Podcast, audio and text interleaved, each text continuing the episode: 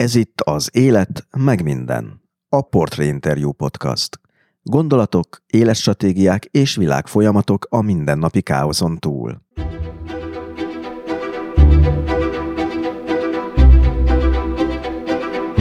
Tizenkét éves korában kezdődött az egész. Egy Beatles válogatás kazettával.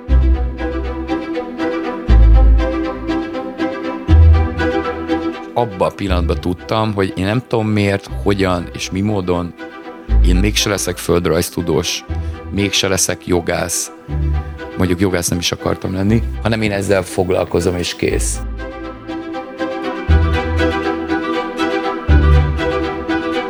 Szűcs Krisztián a magyar popzene elmúlt évtizedeinek egyik legsokoldalúbb, legeredetibb alkotója lett. Sztár. Heaven Street 7 nevű bandája mellett sok más zenei vállalkozást is sikerre vitt. Aztán 40-en túl jött egy mélypont, majd igény a belső nagy takarításra. A zene mellett a zen.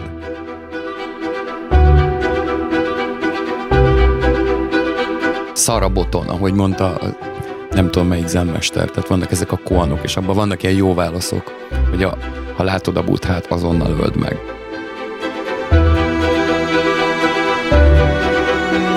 Azóta születtek a nagy kérdésre válaszok, és megszületett első gyermeke, de jött saját szavaival élve a pandémónium.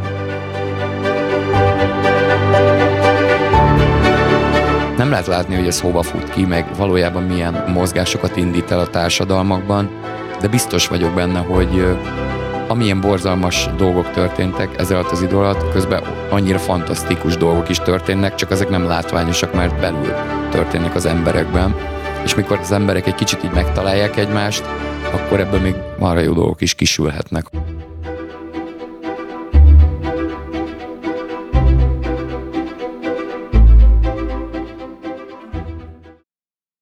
Kedves hallgatók, ez itt az Élet meg minden podcast 41. adása. Én Tóth Szabolcs Töhötön vagyok. Ebben az epizódban Szűcs Krisztiánnal beszélgetek popzenéről, meditációról, belső nagy takarításról, a Heaven Street 7-ről, egy új szólókarrierről, és arról, milyen az, amikor valaki 47 évesen lesz apuka.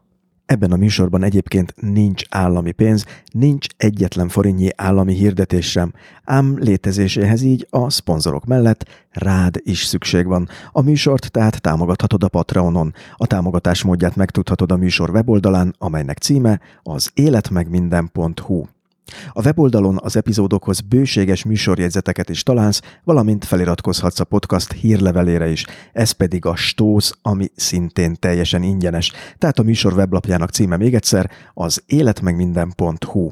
A műsornak van egy stratégiai partnere, a Válasz Online. Az ő honlapjuk címe válaszonline.hu. Olvassátok és hallgassátok őket is, hiszen van egy kitűnő podcastjuk, a Heti Válasz.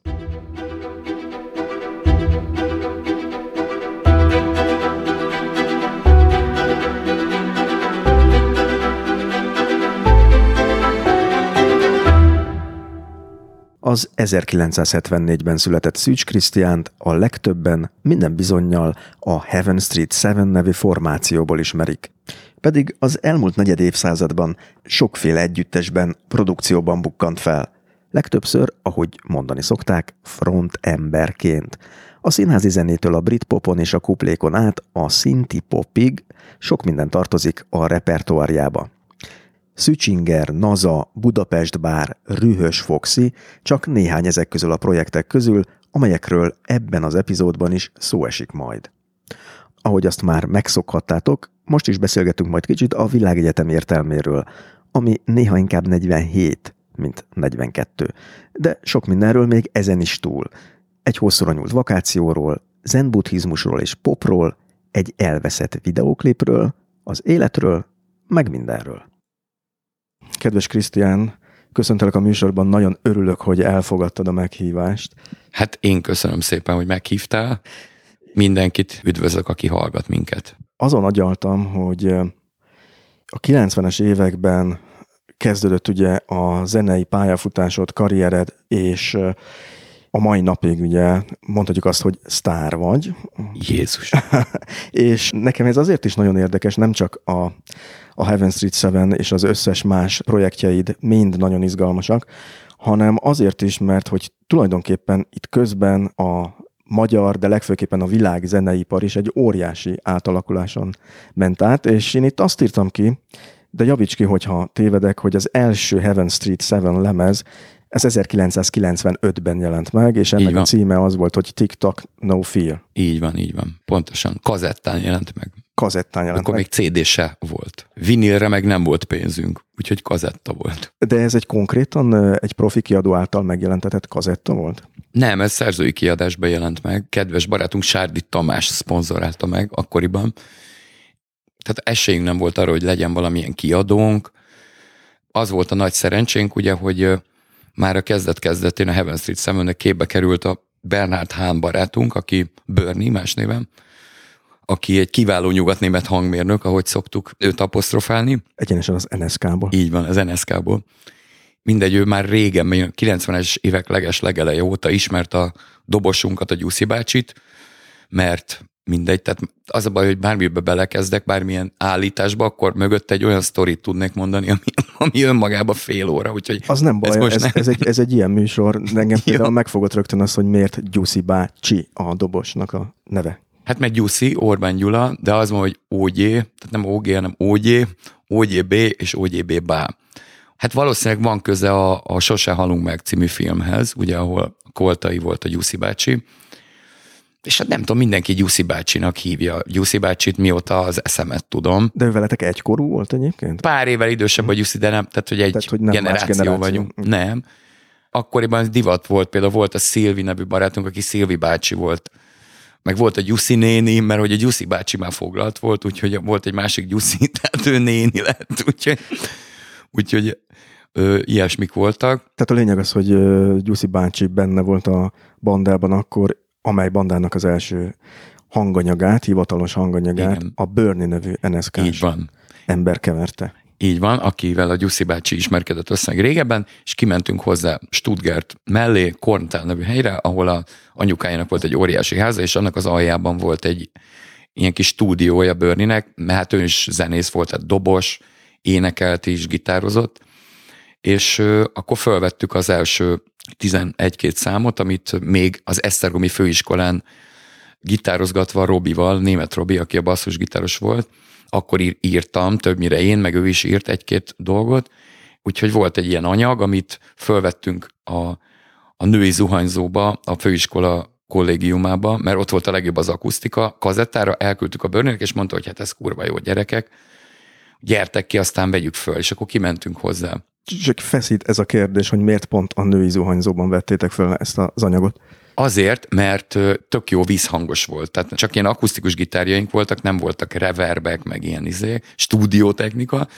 Leraktuk a magnót, kérlek szépen, és akkor fölvettünk 12 számot kazettára, és tök jól szólnak. Ez az analóg effekt. Ez a leganalógabb.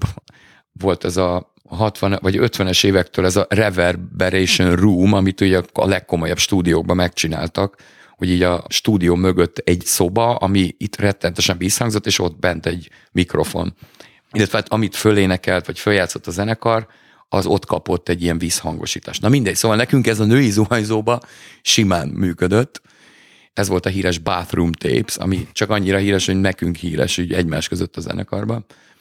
És akkor kimentünk a Berniehez, és hát neki ilyen kis pincébe volt a stúdiója, de olyan cuccai voltak, ami akkoriban, ahhoz képest, hogy nálunk milyen stúdiótechnika volt elérhető, ahhoz képest hatalmas nagy dolog volt, úgyhogy az akkori felhozatalban valószínűleg elég jól szólt a mi első lemezünk, amit így hirtelen két vagy három nap alatt vettünk föl, ez volt a TikTok No Fear, és akkor egy ilyen szerzői kiadásban megjelentettük.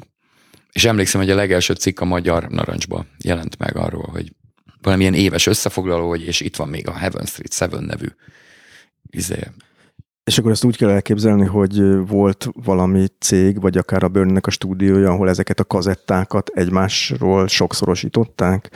Ja nem, az meg volt. Hát azt mi, mi álltuk kvázi, illetve a kölcsönből fizettük ki, és akkor ez volt az első. Tehát volt ilyen cég, ami kazettákat sokszorosított profi módon. Persze, persze. Uh-huh. Talán még most is van egyébként, mert most már ez ilyen vicces retro divatnak számít. Lehet, hogy most könnyebb kazettát gyártani, mint CD-t, mert CD-t már nagyon nehéz. Az éppen most megy ki Igen. a, a CD, és a kazettának pedig van egy ilyen retro feelingje, Igen. mint a bakelitnek. Hát azt hiszem, igen. És ez az első, hát akkor rosszul mondom, hogy lemezetek, az első kazettátok, vagy az első... Lemez. Lemez, lemez Jó, bocsánat. album. Album. Igen, Igen. az első album. Das Album. Das Album. Tehát a Das Album, ez angolul. Így Ott van. angolul énekeltetek. Igen. És miért ragadtattátok magatokat arra, hogy angolul készítsétek az első a Das albumot? Ma már jogosnak hangzik ez a kérdés, de akkoriban valahogy az volt a korszellem, hogy az lett volna fura, hogyha nem.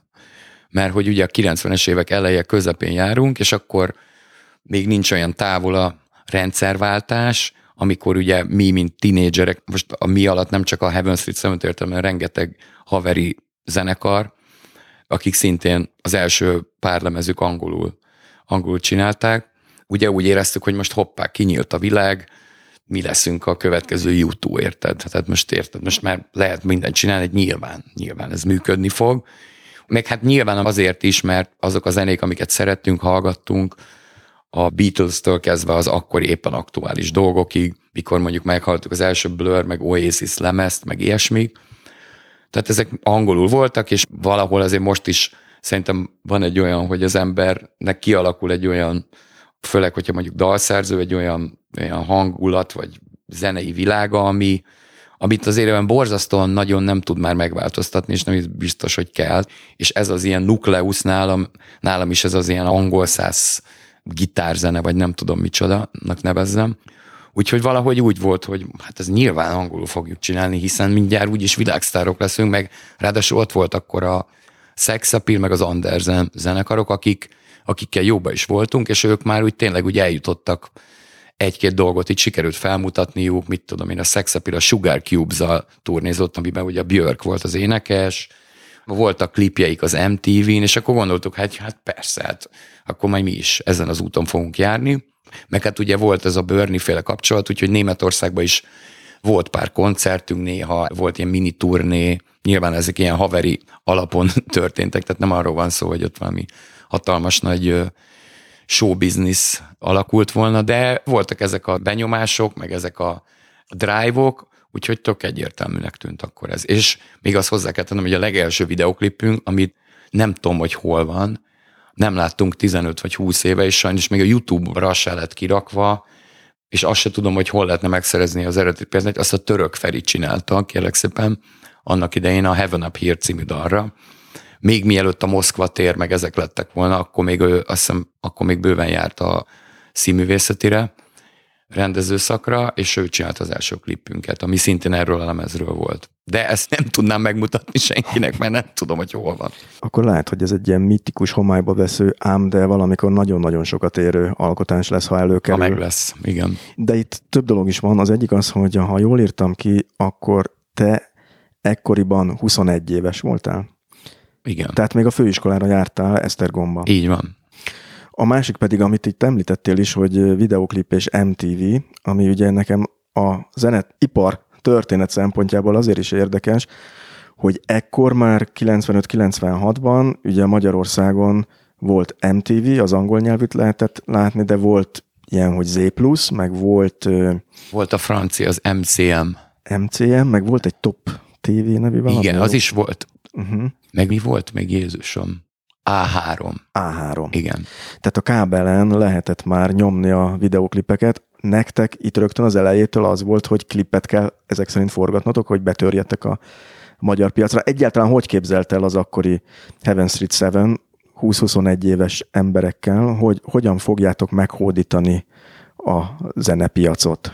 Hát azt hiszem, hogyha összevetnénk egy mai mondjuk 20 évesekből álló zenekarral a tudatosságunkat, akkor nagyon csúnyán alul maradnánk, mert azért akkor még sokkal egyszerűbben mentek a dolgok, meg így ez az önmenedzsment, meg egyáltalán nyilván nem létezett Facebook, meg internet sem nagyon még, úgyhogy akkor még sokkal egyszerűbb dolgokba gondolkodtunk. Tehát annak is örültünk, hogyha egy újságban megjelent rólunk három sor, vagy ha sikerült csinálni egy klipet, akkor ezt egyszer valahol véletlenül lejátszották, vagy hogy valami zenekar előtt játszhattunk egyszer-kétszer, akkor annak már volt egy hírértéke. Tehát ma az, hogy mondjuk játszik egy zenekar valaki előtt, mit tudom én, az oké, okay, az tök jó dolog, de nem biztos, hogy azon olyan sok minden múlik, de akkor például az volt egy nagyon fontos lépcsőfok. Az volt a belépő a Igen. koncertvilágban, hogy te valakinek az előzenekara lehettél. Igen, mert hogy akkor ugye a zenét annyi körítés nem vette körül, mint most. Mert hogy ugye most azért már azt lehet látni, hogy, hogy mindenki van találva, hogy hogy nézzenek ki a klippek, mibe öltözködjünk, milyen koncepciózus imázs, nem tudom micsoda.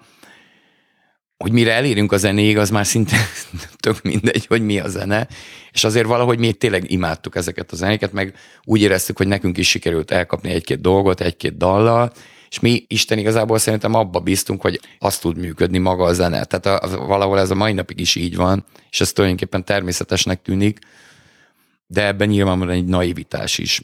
Tehát akkor még elsősorban tényleg a pénzről szólt a showbiznisz, tehát vannak kiadók, akiknek van pénzük, van pénz klipre, vagy hogy jó minőségű, jó stúdiókba tudják fölvenni, utána pedig van pénz promócióra, marketing, stb. tévékbe lejátszani, és annak tényleg meg volt így a hozatéka, vagy meg lehetett.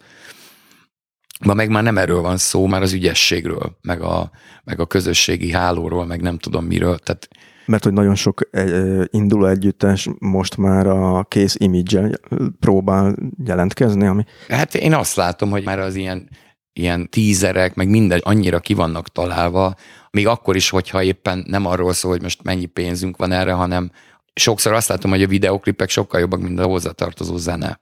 Ez az érdekes, amit mondasz, mert ha jól írtam itt ki, hogy maga az MTV, vagy a Music Television 1981-ben indult ugye Amerikában, aztán lett európai alegysége is, és már akkor azzal, hát nem vádolták, ez nem jó szó, hanem a kultúr értelmezők, kultúrguruk azt mondták, hogy ez azért egy nagyon nagy fordulat, mert eddig a zenén volt a hangsúly, és onnantól kezdve, hogy lett egy ilyen kényszer, hogy most videoklippel kell jelentkezni, mert hogy egy televíziós műsor folyamról van szó, megjelent az, hogy éppen annyira, ha nem fontosabb lett a stílus, vagy a stylist szakma, hogy ki mire lövi be a frizuráját, milyen ruhákat hord, milyen image jelentkezik. Tehát akkor ennek ellenére, hogy ez már akkor 15 éve eléggé meghatározta a zenepiacot, nektek nem volt egy ilyen a fejetekben, hogy nekünk hogy kéne kinézni, mit kéne sugalni?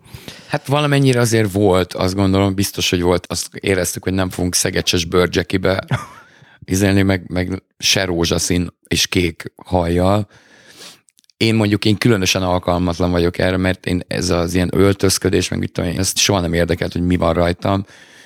Nyilván a feleségem meg szokta mondani, hogy ne azt a szart vett föl, hanem valami mást ő a Tehát azért, van, van, azért így kimerek menni az utcára, de hát mi nem az a brigád voltunk, akik ezt így tehát akkor is voltak olyanok, akik azért erre például jobban figyeltek, mi mondjuk annyira nem, de mi úgy, úgy is gondoltuk, hogy ez a, ez a, mit tudom én, a blur, tehát akkoriban fölvettek egy puma felsőt, meg egy, egy ocsmány cipőt, és semmi extra dolog nem volt, csak mondjuk ott volt, volt még néhány százezer font mögöttünk.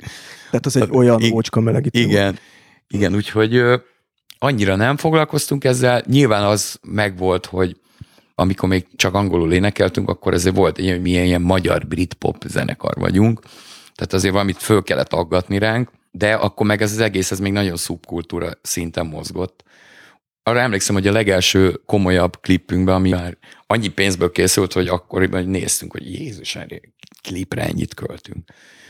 Amikor már kiadónk volt, az a Wallflower című dal volt a második lemezen, és akkor, akkor így az volt, hogy mi legyen rajtam. És a Gyuszi bácsi, Gyuszi bácsi faterjának a fűnyíró pólója volt rajtam. Egyébként tök jól nézett ki, és a anyukája mondta, hogy Jusszikám, elloptad apát fűnyíró pólóját. Úgyhogy ilyen, ilyen volt az imázs. Valódi kulisszatitok. Igen. Egyébként azt lehet tudni, hogy az eltűnt videoklip az milyen számra készült? Igen, van a Heaven Up Here című dal, ami az első lemezen volt, és hát azt éreztük úgy, hogy az, az egy ilyen, mit tudom én, kvázi slágeresebb valami, és kimentünk a Palatinusra télen, és ott a medencébe a ilyen hófehér medence volt, úgy néz ki, mint a havas lenne, de nem havas volt, csak fehér volt a medence. Ott így, ott játszott a zenekar, meg volt egy ilyen kisfiú, aki ott focizott, azt már nem tudom, hogy miért, de mindegy, ez volt a koncepció, úgyhogy, úgyhogy ez volt az első klippünk, de azt azt nem tudom, hogy valaha ezt lejátszották-e, talán az A3 TV-be egyszer lejátszották, és bocs, csak az előbb mondtam az A3 tv ezt még el kell mondanom, volt egy nagyon vicces sztori, csak arról, hogy ebben a hős korszakban mennyire kaotikus dolgok történtek. Volt például a Fresh Fabric zenekar, akik körbe ugyanakkor indultunk, csak ők ilyen kicsit ilyen new metal ügyet ö, toltak, és az volt, hogy akkor jön két zenekar, és játszhatunk élőbe a tévébe, az A3 tévében. Hú, de király. És akkor oda megyünk, és akkor ott vannak az Andrisék, mint a Fresh Fabric, és akkor ott látom, szedik el akusztikus gitárokat, ezek az iszonyú zúzós zenekar, mondom, mi, mi az Isten van? Mi, mit csináltok? Miért, miért kell akusztikus gitár? Hát azért, mert azt mondták, hogy unplugged kell játszani. Tényleg, nektek?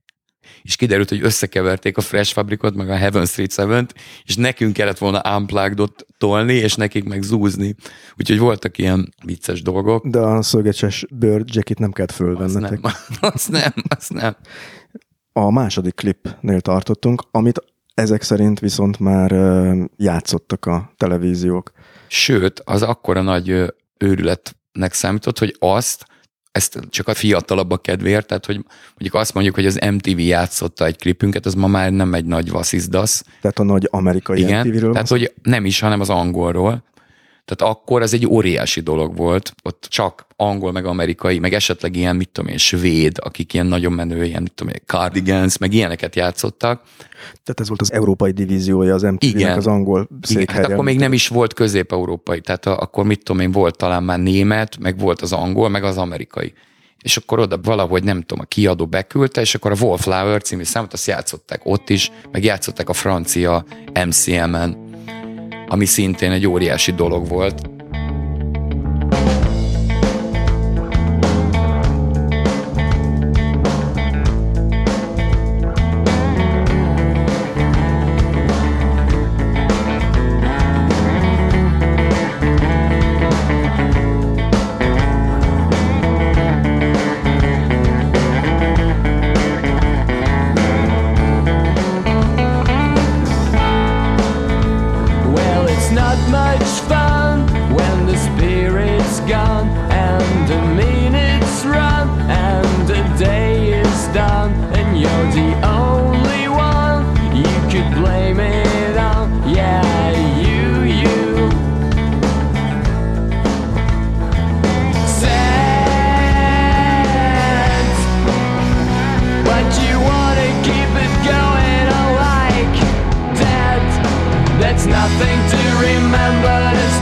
Bungie volt az első komoly kiadótok, tehát Börni után ő igen. karoltak fel benneteket, mondhatjuk. Hát igen, de a, továbbra is a Börnivel dolgoztunk, tehát nála vettük fel a lemezeket Stuttgartban, pontosabban Bittigheim, Bissingenbe.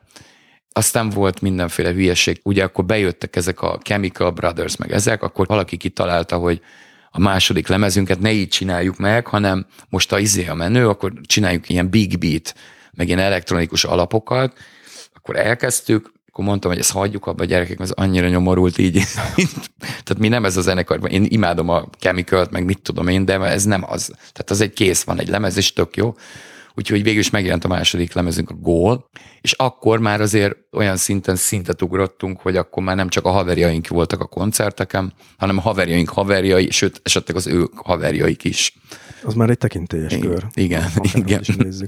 Viszont egy kicsit leragadnék itt még a kazettánál, mint megjelenési formánál, mert ha jól rémlik az egyik interjútban, de javíts ki, hogyha tévedek, mint azt mondtad volna, hogy zenei karrieredre nézve meghatározó volt egy Beatles kazetta válogatás, amit talán édesanyától kaptál, jól emlékszem? Ez pontosan így van, ez nagyságrendileg nem mondom meg, hogy hányban, de olyan 12 éves koromban kaptam anyukámtól Beatles Best of, vagy nem tudom mi volt a címe, azt hiszem csak annyi volt, hogy The Beatles 62-66.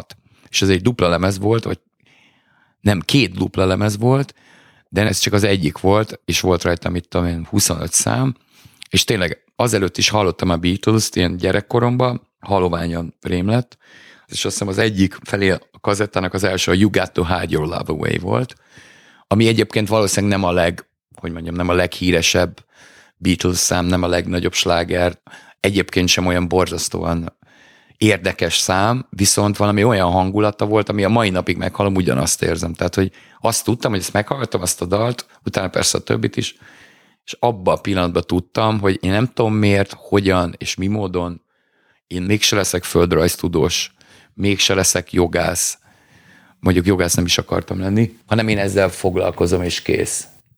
Úgyhogy biztos, hogy az életem erről fog szólni, ennyit tudtam, az, hogy hogyan, ez mi kell, mit kell csinálni hozzá, kéne tanulni zenét, vagy nem kéne, az nem érdekelt.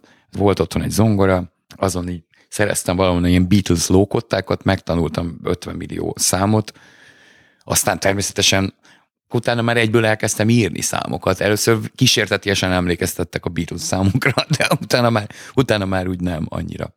Hogy te tanultál valaha zenét?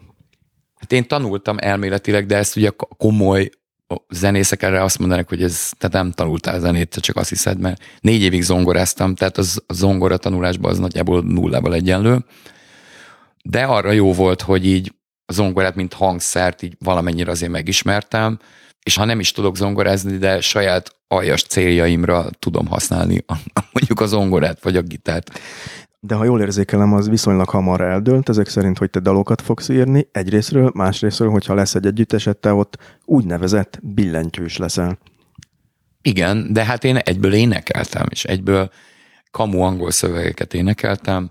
A legelső dal, kérlek szépen, az unokaöcsémmel fölvettük, Szegeden a Kossuth Lajos sugárúti lakásukban a Remember John Lennon című dal volt. Én nem zenész akartam lenni, olyan értem, hogy hangszeres zenész, persze az is érdekelt, hanem én egyből egy ilyen komplet valamit akartam, ami zene, szöveg, ének, mit tudom én, tehát hogy minden. És ez az emlék album, Remember John Lennon, ez megvan még neked? Az a baj, hogy nem, azt sem tudom, hogy megvolt egy kazettán, de költözés, be kellett volna digitalizálni, Sőt, még volt a War című békedal is. Bocsánat, elnézést. Oh, nobody needs war. Oh, nobody needs more than peace. Kérek szépen. Oh. ugye, ugye? Most itt ezen mosolygunk, de valószínűleg nagyon kevés tinédzser, és aztán tovább menve gimnazista, és akár főiskolás tudja elmondani magáról, hogy eredeti dolgokat ír már. De hogy itt a kazettát említettem, ez egy rövid kitérő, hogy valószínűleg a mai fiatalok, mai fiatalok, ezt olyan borzasztó kimondani egyébként. Igen, tehát te vagy én. Úgy, úgy értjük. úgy értjük, igen. Kevésbé értik, hogy, és akkor itt most nem rólunk beszélünk mégsem, hanem mondjuk egy generációval későbbről, hogy mi az, hogy kazetta válogatás, hogy ennek van egy, van egy mitikus ja, felhangja. Igen. És van egy regény, akitől lehet, hogy fogok idézni nem csak egyet, hanem kettőt is, de most az elsőt Nick Hornbynak hívják, popcsajok, stb. Gondoltam. a főhőse egy Rob Fleming nevű lemezboltos, és ő elmélkedik arról a kazetta válogatás, ezt írja róla, hogy órákat töltöttem azzal, hogy összeállítsam azt a kazettát. A válogatás kazetta nekem olyan, mint a levélírás, sok törölgetéssel és újrakezdéssel jár. A jó válogatás kazetta olyan, mint a szakítás, nehéz megcsinálni valami spécivel kell indítanod, hogy rögtön lekösd a figyelmet, aztán vagy kicsit rá kell kapcsolnod, vagy kicsit vissza kell venned belőle, rengeteg szabály van. Igen. Írja Nick Holmi. És ezt azért is idézem, mert a kazetta tulajdonképpen egy lineáris műfaj, abból a szempontból, hogy van a dolgoknak sorrendje. És ugye itt a regényből kiderül, hogy az ember a szeretteinek, barátainak, vagy az ellenségeinek készített válogatás kazettákat, amiben megszabott sorrendben jöttek a számok. De ez nem csak a kazettára volt jellemző, hanem az úgynevezett lemezre, albumra, Das Album. Így van. Hogy neked aki ebben nőttél fel, hogy sorrendje van a számoknak, nem hiányzik manapság az, hogy egy albumot alkos, mert az emberek ugye ma De már nem. dalokat hallgatnak. Mennyiben más így alkotni, mint akkor? Hát úgy más, hogy én még mindig, mindig albumban gondolkodok, még akkor is, hogyha a végén ez nem, nem tudom a kezembe fogni, mondjuk egy CD-t vagy egy vinilt, már csak azért is, mert akár most az elmúlt pár hónapban, illetve gyakorlatilag már másfél évben én most az első ilyen szóló lemezemet itt csinálgatom, most már így elég jól állunk, minden jó, egy őszre kész lesz, de hogy én azzal kapcsolatban is úgy vagyok, hogy én úgy gondolkodom, hogy ez egy album. Mert hogy egy csomó minden egyébként, ha nem így lenne, akkor nem születne meg. Nem csak arról van szó, hogy ha egy számot írok, akkor jó, akkor most egy számot írok csak, és nem tizet, hanem az egy szent dolog, hogy úgy mondjam, egy, egy ilyen egység, mint egy album. Tehát az mondjuk az elmúlt két évednek a, a dolgai egy helyre rakva, összesimítva, esetleg valami koncepció mentén, vagy ha más koncepció nincs, akkor az, hogy ugyanannak az érzelmi, mit tudom én, szélnek a, a, az odafújt dolgai, és hát egy csomószor zeneileg is ezek a, a dalok egy lemezen belül befolyásolják egymást. Tehát van olyan, hogy mit tudom én, van egy jó téma, és írok rá egy szöveget, de kiderül, hogy ez a szöveg az valójában nem ahhoz tartozik. Egyszerűen, hogyha nem így állnék hozzá, akkor a fele az nem, nem születne meg a dolgoknak. Nyilván ma már senkit nem érdekel, hogy én milyen albumsorrendet rakok össze, de mégis úgy van, hogy, hogy azért mégis nekem fontos legalábbis, meg, meg hogyha valaki képes végighallgatni mondjuk a Spotify egy lemezt, akkor nekem nem mindegy, hogy milyen sorrend. Aztán lehet, hogy azt mondja, hogy ő ezt leszarja, és csak a négyes tracket hallgatja. Shuffle on. Igen. Egyébként a vicces dolog, hogy a Budapest bárban mostanában az én reszortom az elmúlt ilyen 5-6 évben a tracklist összeállítás a lemezeken. Várjál, csak egy nagyon rövid kitérőt tegyek, mert nem minden hallgató tudja kérbejezni, hogy a Budapest Bár is az egyik projekted, amiben igen, te igen. zeneszerzőként, dalszerzőként is működsz. Igen, igen, igen. Mert hogy a Budapest Bár elsősorban feldolgozásokról szól, század elejé dolgok, de most már egy pár éve vannak saját dalok is.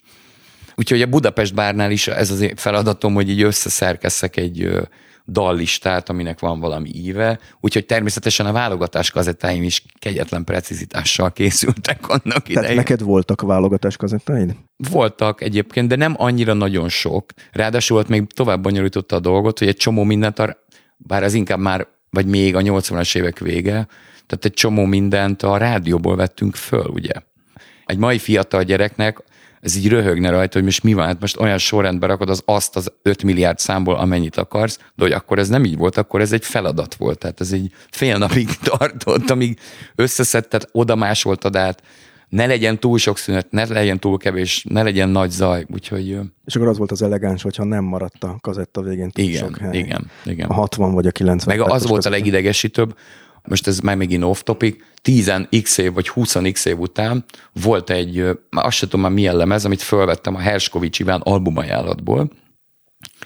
Véget ért a lemez olyan 40 percnél, és utána elindult egy másik, egy tök másik lemez, tök másik zenekartól, és rajta maradt a kazettán, és volt rajta egy szám, amit imádtam. De arra már nem is emlékeztem, hogy milyen zenekar, meg nem is volt meg csak a számnak a fele, úgyhogy arra emlékeztem, hogy az a cím, hogy What's My Sin. Jó cím. What's My Sin? És kiderült, hogy nem What's My Sin, hanem What's My Scene. Itt találtam meg a Youtube-on, úgyhogy 20 év után meg kiderült, hogy ez a Hoodoo Gurus nevű ausztrál zenekar volt. Na mindegy. Szóval, tehát, hogy ott ilyen érdekességek is történhetnek a kazettamásolásnál, hogy meghalasz a végén valamit, amit véletlenül felvettél, és nem tudod, hogy mi az. Egy nagyon érdekes dolgot mondtál, mert ehhez én is tudok valamiképpen viszonyulni. Ugye azt a hallgatóknak el kell mondanom, hogy ha létezik zenei analfabéta riporter, kérdező, akkor az én vagyok, de a sajt... csoda? de a sajtóból is tudok erre egy analógiát mondani, ez pedig az újságnak a felrobbanása.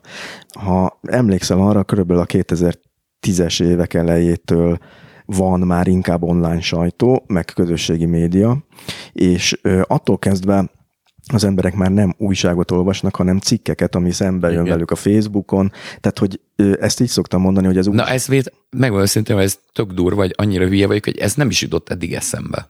Na, hát ez ugyanaz, mint szerintem Igen. az albumnak. Igen, Én ezt egyébként. úgy szoktam mondani, hogy az újság szétcsomagolása, és ott is van Igen. egy ilyen dolog, hogy régen, amikor egy újságot olvastál, akkor nem csak a téged érdeklő dolgokba Persze. futottál bele, Ki? hanem ott, igen, ott volt mellette. Kiolvastuk a képes újságot gyönyörűen. Például, igen. Tehát, hogy ott volt mellette más is, ami... Le Vagy az alfát. Az alfa, az egy nagyon fontos kultúr, kulturális hatás volt, igen, a, a, akik esetleg akkor még nem voltak gyerekek, csak később, ugye ez volt az a tudományos, népszerű ifjúsági magazin. Az IPM-nek az ifjúsági. Így van, és abban voltak a képregények igen, is, az Asterix. Asterix de meg közben meg ilyen érdekes dolgok voltak én, mit tudom, vulkánokról, meg bármiről. A Mars benépesítése, igen. ilyen cikkek, igen.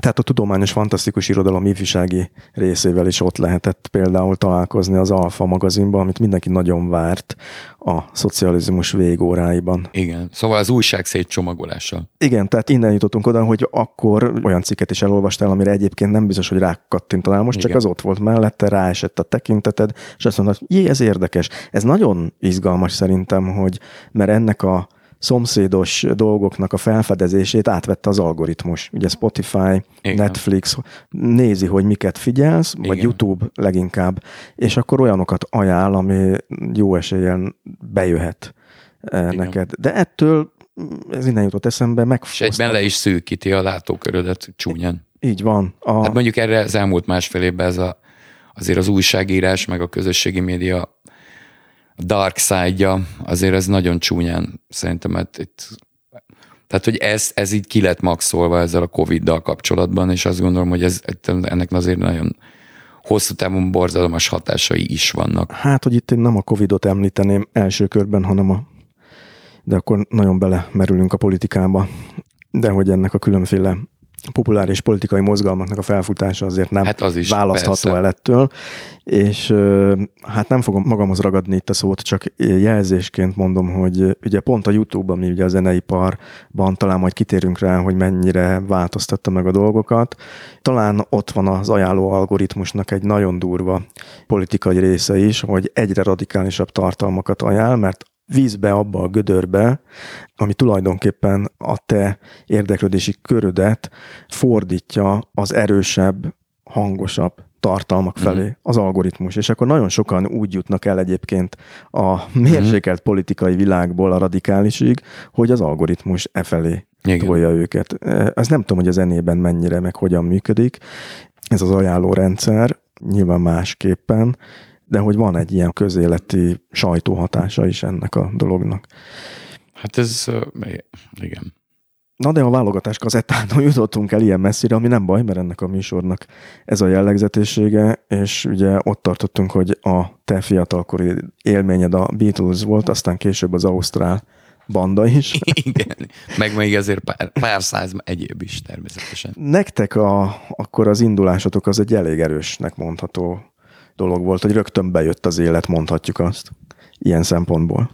Hát mihez képest, mondjuk pénzt nem kerestünk vele, azt gondolom, azt most már egy elmondhatom, hogy azt hiszem, hogy körülbelül hát így 2000-ig inkább csak költöttünk pénzt a zenekarra, semmit kerestünk belőle, de hát ezzel így, azt hiszem, hogy így voltak sokan mások is akkoriban, de hát ez nekünk élet-halál kérdése volt ez a zenekar és az élet halál alatt nem azt értem, hogy miből élünk meg, mert az nem érdekelt minket szerintem. Meg akkor még főiskola, stb. Én tanítottam általános iskolában egy-két évet. Aha, mert te a Javíts ki a tévedek Vitéz János tanítóképzőn végeztél Esztergomban. Így van. Ott voltak szakok, gondolom. Hát voltak, és ott az az érdekes, hogy talán elsőként az országban ott volt ilyen, mint B-szak, vagy nem tudom micsoda, művelődés szervező, amin belül volt olyan, hogy könyvtár és filmterjesztés, és ugye az egy nagyon menő hely volt a filmterjesztés, ott tényleg filmtörténet, filmszociológia, mindenféle ilyeneket tanultunk, és tényleg érdekes volt. Volt egy moziterem a főiskolán, ahol megnéztük a három és fél órás német expressionista néma filmektől kezdve a, az aktuális művészfilmekig rengeteg mindent. Ez jól jött az azóta eltűnt videóklip forgatásnál is gondolom. Igen, igen, igen. És hát ugye Török Feri például, meg a Pál Figyúri, akik híres rendezők, ma már ők is oda jártak, egy év folyamban jártunk, aztán utána mentek ők a filmművészetire. Bocsánat, hogy közvágok, de pont erre szerettem volna rákérdezni, hogy csap, úgy most itt csapongunk, de talán fontos lesz, hogy milyen hely volt ez az Esztergom akkor, és te hogy kerültél oda, hiszen te budapesti vagy, miért Esztergomba jártál főiskolára? Ennek marha egyszerű magyarázata van, az volt, hogy érettségi után felvételeztem a jogi karra, nem vettek fel egy pont hiány, és akkoriban még az volt, hogyha nem kezdtél el valami főiskolát vagy egyetemet, akkor így elvittek katonának másfél évre, az pedig nem nagyon szerette senki akkor sem. Úgyhogy valahol át kellett jelentkezni, hogyha nem vettek fel a jogra, és akkor valahogy úgy volt a szisztem, hogy ide lehetett Esztergomba átjelentkezni, Én még úgy voltam vele, hogy nem is tudtam, hogy mi lesz ott, meg mi közön van nekem egy tanítóképző főiskolához. Életemben eszembe nem jutott, hogy tanítsak. Tehát szó nincs arról, hogy itt valami elhivatottság lett volna. Bár a családomban vannak pedagógusok, elhivatottak, nem olyanok, mint én, és ö, lementem Esztergomba, megérkeztem, óriási buli volt az első pillanatban, ugyanis rajtam kívül még volt vagy 30-40 ilyen ember, aki körülbelül ugyanilyen motivációval érkezett, tehát hogy ne vigyék el katonának, és így négy éves osztálykirándulás volt gyakorlatilag az egész. És hát Esztergom egyébként voltak nagyon sötét időszakai az elmúlt tizenpár évben, de akkor tehát olyan volt, mintha Krúdi Gyula, nem tudom, Lőcsén vagy Podolimba, tehát úgy éreztük magunkat, mint az ifjú Krúdi. Egy ilyen iskolaváros gyönyörű, ugye az óváros, a bazilika, a vár, a sziget, úgyhogy én imádtam, imádtam oda járni. Nem csak azért, mert buli volt, meg nem csak azért, mert rengeteget tanulhattam a tanítóképző főiskolán, meg nem csak azért, mert egyébként tényleg az, ami érdekelt abból, az mondjuk a filmtörténet, amit tényleg végignézhettünk egy, egy rendes moziterembe, hatalmas nagy vásznon. Emlékszem, hogy az Andrei Rubjovot az mekkora élmény volt, mikor, mikor azt ott láttam. Egyik kedvenc filmem, de nem tudnám megnézni tévéképernyőn. Hát azóta én sajnos már megnéztem párszor, de hát semmi értelme nincs valóban. Úgyhogy azt hiszem, hogy sokkal jobban jártam azzal, mint hogyha mondjuk a Izé, bejártam volna a Kecskeméti utcába jogi karra. Tehát tulajdonképpen ezen az egy ponton múlt lehet, hogy te zenész leszel, vagy jogász? Hát nem tudom, szerintem, hogyha elkezdtem volna járni a jogra, biztos, hogy egy-két éven belül kiiratkozom. Tudtam, hogy zenélni fogok, szerintem az apám is látta rajtam, hogy ennek úgyis mindegy, ez úgyis zenélni fog, bármit mondok neki. Ebben jó fej volt egyébként, mert nem nagyon erőltetett, de akkor úgy szóba került, hogy mégiscsak kéne felvételizni, és akkor mi legyen? Hát mondom, mit tudom én, nem érdekel. Egyébként az egyetlen olyan dolog volt, ami ténylegesen érdekelt volna, az a földrajz szak, mert én imádtam mindig a, a térképeket, meg egyáltalán, hogy mi hol van. Talán még most is el tudom mondani, hogy a világ összes országának a fővárosát, mert egyébként már nem tudnám, de gyerekkoromban el tudtam. Tehát az ongora mellett az Igen. volt, a térkép volt a másik. Igen, mert nagymamámnál volt Zalába, volt Pallas lexikon, és egész gyerekkoromban azt néztem az abban levő régi térképeket. Régi vármegyék, a régi, mit tudom én, Európa térképek, és valamiért ilyen imaginárius országokat találtam ki, és megrajzoltam a térképet, meg azt is, hogy itt mit termelnek, hol a mezőgazdaság, itt vannak a hegyek, itt a partvidék. Szóval az lehetett volna még egy, de aztán valahogy az nem. És Esztergomban pedig véglegesedett, hogy te zenével Igen. fogsz foglalkozni. És Esztergom az egy gyakorlatilag az volt, hogy oda lehet átjelentkezni, de nagyon jó volt. És akkor előbb-utóbb ott volt egy pár srác, ugye, akik gitározgattak. Én még akkor nem is tudtam gitározni. És te ott kollégista voltál? Voltam ott minden. Voltam kollégista is, voltunk albérletbe is, volt, hogy bejártam Pestről, azt nagyon utáltam, úgyhogy végül is inkább albi volt, de volt kollégium is. Volt olyan albérletünk, hogy elvesztettük a elvesztettük a kulcsát az albéletnek, de nem mertük megmondani a, a tulajnak, úgyhogy fél éven keresztül a, az erkélyen keresztül másztunk be az erkély ajtón. Ez egy viszonylag bonyolult megoldásnak tűnik. Jó, nem volt annyira, mert földszinti volt, úgyhogy meg lehetett oldani szerencsére. Szóval voltak érdekes sztorik, tehát az egy ilyen igazi, ilyen ifjúkori, nem tudom, ilyen sok mindent meghatározó élményekkel gazdag időszak volt, és még megalakult a Heaven Street 7 is. Ez még a főiskolai évek alatt. Így van. És akkor mondhatjuk azt Tom Petty-vel szó, hogy The Future was wide open. open. Így van. És az volt az egyik kedvenc számunk, ugye, mert ott ezt meg játszottuk is. Oh. Nem a zenekara, hanem még előtte, amit pont jó, hogy mondod, mert hogy pont azt kezdtem az előbb makogni, még mielőtt maga, magamat összezavartam, hogy, hogy voltak, volt a Robi is, meg még volt pár srác, akik gitározgattunk, és akkor énekeltünk dalokat mindenféle Beatles-től, Bovinát, Cure, YouTube, meg amiket az MTV-ről akkor néztünk, megpróbáltunk leszedni, és akkor voltak ilyen teaházi esték, mert volt egy teaház, és akkor ott ott játszottunk, persze ott a csajok el voltak ájulva, természetesen énekeltünk, nem tudom mi, és valahogy ebből nőtt ki igazából a Ever Street 7, úgyhogy elkezdtem én saját dalokat írni. Ennek a One kiadónak, ha jól emlékszem, ha most itt a kezdeti évekhez visszatérünk, vagy az azt követő évekhez, volt egy ilyen meghatározása, talán, de ez lehet, hogy nem a saját meghatározásuk volt, hogy alternatív zenekarokat karoltak föl. Ti alternatív zenekarnak tartottátok magatokat egyébként? Nem, mi mindig ezt utáltuk, hogy alternatív. Tehát ez az a baj ezzel a kategorizálással, hogy hogy végül is ahhoz képest, hogy mondjuk a, ahogy akkor működött a nagy show business, a nagy lemezkiadók, az igazi, nem tudom hány százezer lemezt eladó, haknizgató sztárok, ahhoz képest nyilván az út, amit jártunk, az alternatív volt. Olyan értelemben, hogy mi nem azt az utat jártuk, de nem volt mögöttünk se pénz, se semmi. Tehát végül is alternatív, de ez inkább a működésről szól, és maga a zene, hogyha kicsit rossz indulatúan akarok hozzányúlni, akkor az alternatív az azt is jelenti, hogy azért alternatív, mert nem lehet meghallgatni, mert idegesítő a zene, vagy nem tud énekelni az énekes, meg borzasztóan szól az egész, de van, akinek ez tetszik. Tehát, hogyha ez az alternatív, akkor nem vagyunk alternatív. Tehát ez olyan kicsit olyan, mint egyetemi éveim alatt emlékszem, hogy volt egy ilyen Minél jobb. nőkre is, hogy alternatív. Ezt nem tudtam, én ezt úgy tudtam, hogy ez az aranyos. Alteros. Igen. Ja, igen. Tehát jó, volt egy, de az, az más, vagy, vagy nem tudom, tehát hogy, hogyha azt nézzük, hogy a Van G Records azt mondja, hogy alternatív, az, az sem stimmel, mert ott volt metal, volt ilyen mit tudom én, grúvos, és valami, vagy voltunk mi, aki ilyen tudom, angol száz jellegű, bármi, vagy ott volt a Dopeman, aki most alternatív, vagy, vagy most mi van. Tehát, hogy szerintem ez az alternatív nálunk jobb ilyen a 90-es években az olyan zenekarokra mondták azt, hogy alternatív, akik valamilyen zenét játszottak, amivel nem tudtak borzasztó nagy tömegeket elérni, de azért úgy valahogy barkács technikában, hogy működtek így úgy, amúgy, ahogy tudtak.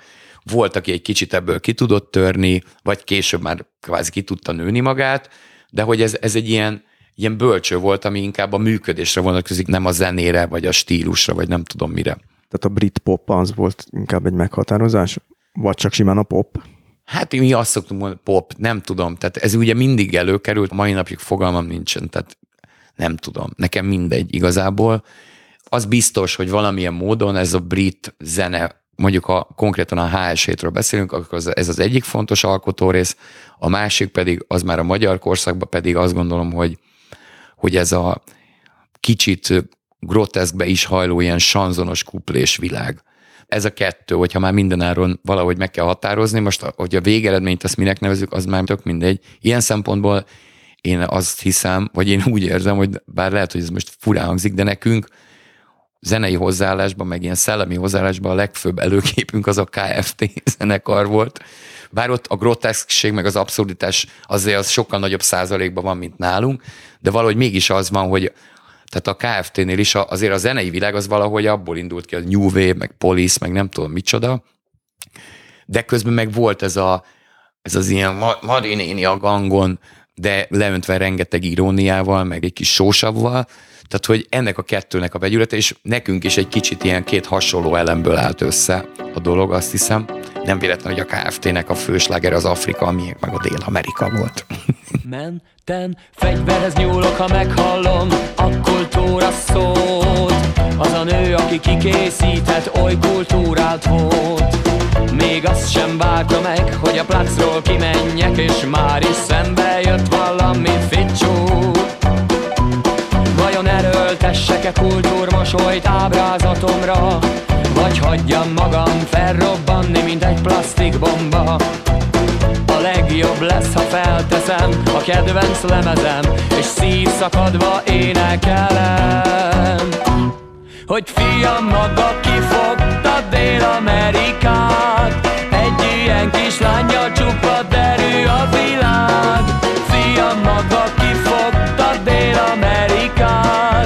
Na de ez rögtön megint két érdekes dolgot hozott be. Az egyik az, akkor kezdem az utóbbival, a Dél-Amerikával zártad a mondatot, hogy ez honnan jött ez a sanzon világ? Mert ha én tippelhetnék arra, hogy mi az, ami a brit poptól viszonylag messzire áll, akkor lehet, hogy ezt mondanám. Még ez se teljesen biztos egyébként, mert tehát azért ez a music hall, ami ugye a sanzonnak az angol megfelelője, vagy a kuplénak, azért ez benne volt. Például van a Divine Comedy zenekar, akik kimondottan erre mentek rá, vagy van a Tiger Lilies nevű, ez egyébként nagyon sérült egy zenekar, ez ilyen nagyon-nagyon ilyen brutál, ilyen, ilyen hasfelmetsző jack hangulatú téma, de brit, és viszont nagyon benne van ez a music hall, ez a kuplés dolog. meg akár a Blurben is voltak ilyen kikacsintások, úgyhogy azt sem mondanám, hogy ez teljesen idegen ettől a világtól, de hát én imádtam ezeket. Tehát a Budapest bár az azért volt nekem egy piece of cake, vagy hogy mondjam, vagy jutalomjáték, mikor megalakult, és oda elhívtak, mert hogy én ezt imádtam gyerekkoromban is.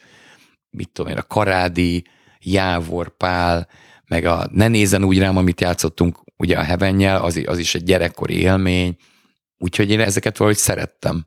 Paudics összes. Paudics, persze. Hát voltak ilyen műsorok, hogy elénekeltek ilyen sanzonokat, színészek, vagy, vagy éppen a mit tudom, Paudics Béla, vagy nem tudom ki, és így be volt rendezve a stúdió, és egy ilyen, ilyen század elejé hangulat, és akkor akár vicces volt, akár szomorú, vagy nem tudom mi, és egyébként volt a tévében, csináltunk ilyen Budapest bár felvétel.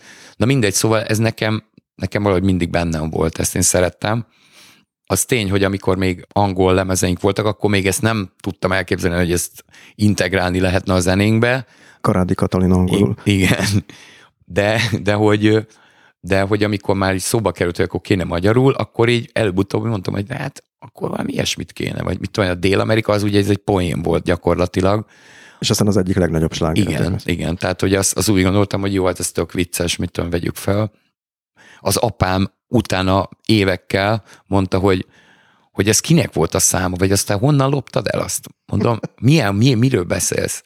Mondom, azt én írtam. De hogy írtad te? És akkor mondom, jó, akkor majd szóljál, hogyha majd rájöttél, hogy ez, hogy ez ki.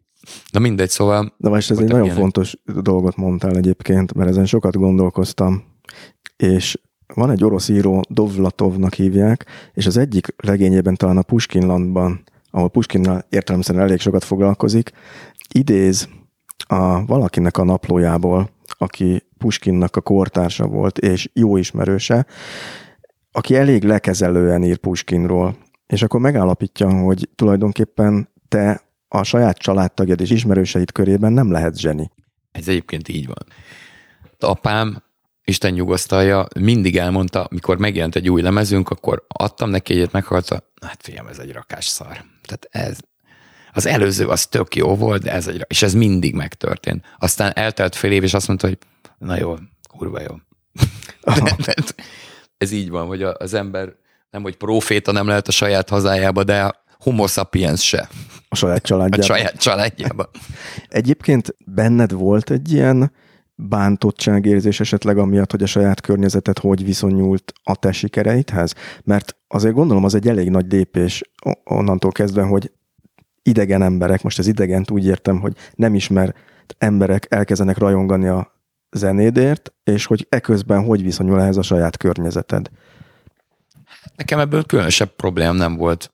Én nem vagyok eléggé extrovertált ahhoz, hogy nekem annyira fontos legyen az, hogy én szerepelek, vagy én ismert vagyok, vagy, és ez nem azért mondom, mert én annyira szerény vagyok, én annyira jó ember vagyok, vagy engem ez nem érdekel, hanem egyszerűen tényleg engem ez soha nem annyira érdekelt, engem inkább mindig zavart, amikor mit tudom én, most is jöttem ide hozzád, és akkor egy szomszéd kocsiból így valaki, hogy Budapest Park, július 16. Jó, nyilván jól esik néha, tehát nem arról van szó, csak hogy van, aki azért áll színpadra, mert, mert híres szeretne lenni, és mindent megtesz azért, van, aki meg azért, mert valamit akar csinálni. És ha éppen ismert lesz ettől, vagy ne adj Isten, meg is tud élni belőle, akkor az tök jó. Én nem mondom, hogy nyilván és nem kezdek egy álságoskodni, hogy mennyivel jobb lenne, hogyha éhen haltam volna, mert is olyan művész lehetnék, de hogy nekem ez soha nem volt annyira fontos. Tehát én láttam már olyat, mikor kollégáim nem tudnak normálisan viselkedni a saját környezetükkel, mert valahogy egyszerűen képtelenek elvonatkoztatni attól, hogy ők mekkora kurva nagy sztárok, vagy nem tudom mi. és ez, de velem ilyen nem volt, és, ne, és nem azért, mert én ennyire jó ember vagyok, hanem azért, mert engem ez annyira nem érdekel ez a dolog.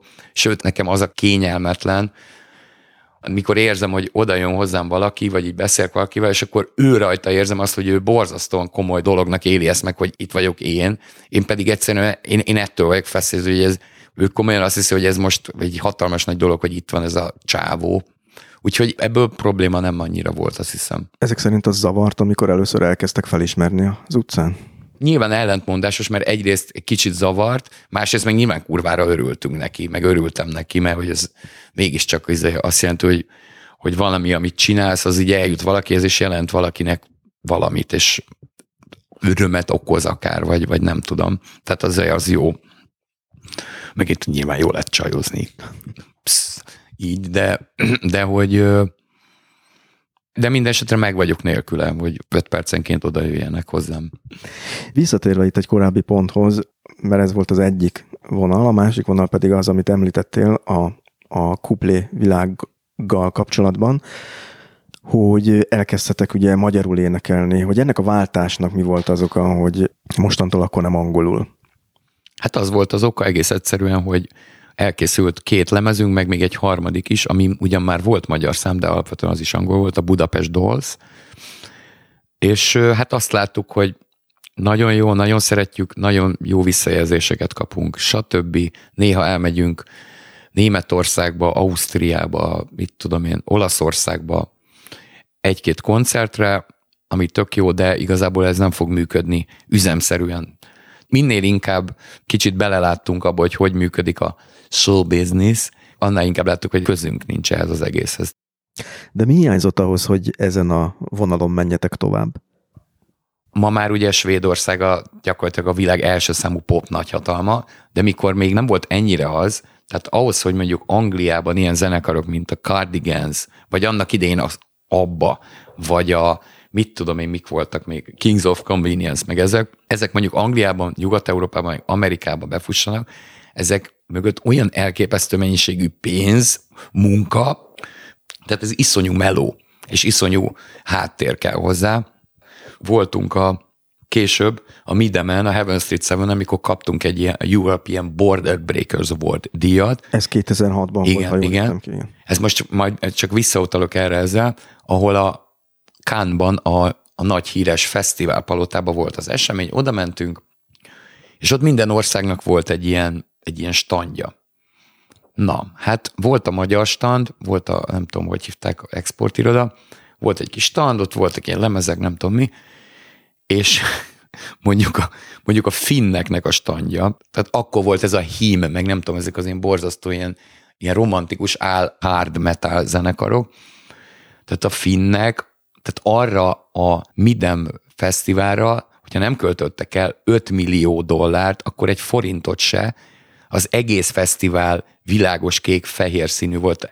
Minden tíz méterenként rénszarvas sztéket dobáltak utánad, 40 ezer hektoliter vodka, minden budiba finn zenekarok játszottak, de úgy, úgy megcsinálva, és annyira kurva jól néztek ki, meg annyira jól szólt. Tehát, hogy ahol egy ilyen háttér van, hogy mondjuk akár állami szinten, sőt nem akár, hanem állami szinten, vagy éppen a Nokia támogatta, sőt azt hiszem az volt, hogy gyakorlatilag az egészet a Nokia támogatta, tehát ahol ennyi energiát, pénzt fetszülnek valamibe, azzal mi nem tudunk versenyezni, ahol amúgy is megöljük egymást két forintért, mert magyar-magyarnak farkasa általában. Úgyhogy eh, ha máskor nem, akkor akkor láttuk, hogy, hogy itt egyébként meg a másik, hogy, hogy ne csak magunkat szídjam, mármint a, a, a magyar átkot szídjam, meg az is van, hogy tényleg van egy ilyen, egy ilyen nacionalizmus mindenhol, ahol működik a show business. Amit nagyon nehéz áttörni, és ahhoz nagyon kemény. Tehát nyilván kell valami jó dolog is elsősorban, valami zene, de az még az semmi. Az a 10 a maximum az egésznek. Svédországban, ugye, ahol ilyen iszonyú brutálisan működik a producer dolog, az amerikainak gondolt popzenéknek is a nagyon nagy százalékát svéd producerek csinálják, meg a dalokat is azok írják, és van egy német barátom, aki feleségül vett egy svéd lányt, és stúdióba dolgozott, nem is gyönge referenciákkal, és elment Svédországba, hogy majd ott is az lesz, és mondta, hogy kegyetlen. Tehát ő, mint német, tehát nem magyar, tehát mint német Svédországban, azért az más. Olyan szinten ö, zárultak be az ajtók, hogy gyakorlatilag nagyon hosszú idő után jutott el csak arra, hogy ilyen, ilyen viszonylag minimális munkát végezhet már egy stúdióba. Tehát amellett, hogy gazdaságilag és infrastruktúrálisan és fejben is képtelenek lennénk erre, hogy ilyenfajta promóciót vagy bármit végezni, ami külföldön is látszik, amellett meg van egy olyan, hogy senkit nem, nem azért fog őrjöngeni, hogy egy magyar zenekar elmenjen. Izé, maximum egy olyan műfaj van, ez a világzene, amiben mint magyar kuriózum így labdába lehet rúgni, de hát az meg most nekem nem megy. Még. Még. Még bármi lehet. Most eszembe jutott egyébként, hogy egy másik ilyen nagy sikertörténet volt, ahol állami rendszer volt a zene mögött, az a K-pop, a koreaiak. Ja, hát az igen. Ami egy az ilyen gyár. Abszolút. Tehát jó, az már egy extrém szélsőséges példa, de de hát igen. Na, a H-pop, a Hungarian pop, az pont a másik végen. a kettő között azért vannak árnyalatok. A legdurvább, hogy a románok iszonyatosan, jó, hogy inkább ez ilyen, ez ilyen trash, ilyen, nem tudom, ilyen elektrodiszkó. Igen, most nem fogom énekelni akár... azt, ami még nekem is a fülembe mászott, de ott is állami dolgok nem, vannak Nem tudom, hogy állami de hogy ott valahogy meg tudták vetni a lábukat, még akkor is, hogyha igazából ez nem a valójában a, a zenének szólt az az ismertség, tök mindegy, de valami hírverést tudtak csinálni, meg valamilyen promóciót. Úgyhogy, ja. A lényeg az, hogy ti érzékeltétek azt, hogy inkább Magyarországon. Igen, ö, egy rövid körmondatban jutottunk ideig. Szokatlan volt egyébként magyarul írni azok után? Nem, azt azért nem mondanám. Egyrészt azért, hát nyilvánvalóan, hogy írtam verseket tínédzser koromban, meg persze, hogy meg kellett írnom az első kötetemet, ami a mai napig egy fekete füzetben van. Verses kötet? Verse, nem merném most elolvasni őket, de igen. Meg hát a, annak idején a posztgimnáziumi zenekarban, a Babyface-ben ott ö, magyar szövegek voltak, úgyhogy nekem már volt ilyesmi tapasztalatom. Igazából nem esett annyira nehezemre a dolog, csak azt a feelinget, amit ugye az, hogy angolul énekelsz, és akkor úgy érzed magad, mint a te lennél a, a Blur, vagy a nem tudom kicsoda, vagy a Pulp, és hogyha magyarul énekelsz, akkor meg már nem úgy érzed, az már nem az az érzés, érted? Még ha tök jó, akkor sem. De az lehet, hogy jobb, nem?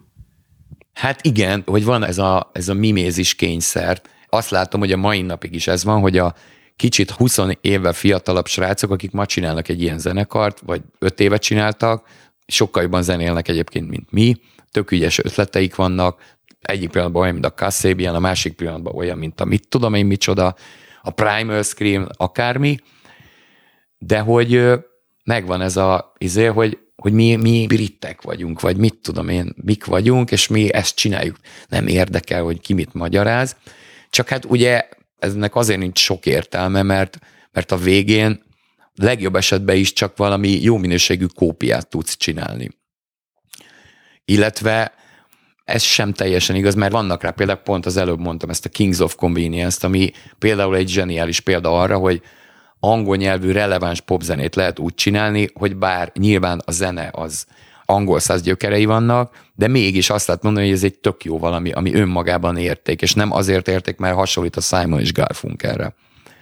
De hogy viszont az tényleg kihívás volt, hogy, hogy olyan magyar nyelvű szöveget írni, ami, ami nem ilyen köldöknézés csak, ami így megérint embereket, de mégsem kellemetlen.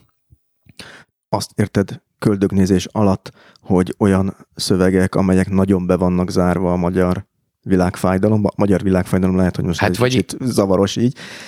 Hát igen, ez, ez egy nehéz kérdés, mert én arra gondoltam, hogy mai napig hallok olyan zenét, és tök mindegy, hogy milyen fajta zené, ami akár rádióban, vagy akár valaki mutat, hogy hallom, ordít róla, hogy ez a szöveg azért lett ilyen, mert ehhez a számhoz kellett egy szöveget írni.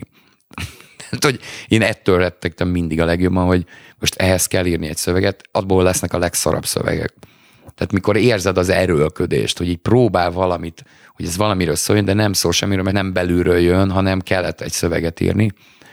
A köldöknézés, ezt meg nem tudom, azt ugye ezt az alternatív zenekarokra szokták mondani. Nyilván nekünk is volt ilyen köldöknézősnek mondható dolgaink, de azt hiszem, hogy ez a magyar szöveg a zenének a színvilágában is nyitott ki dolgokat, vagy lehetőségeket szerintem, mert, mert az, hogy van egy angol szöveg, még hogyha jó is, tehát akkor is te arra koncentrálsz, hogy te most angolul énekelsz, és akkor ez olyan, olyan izé.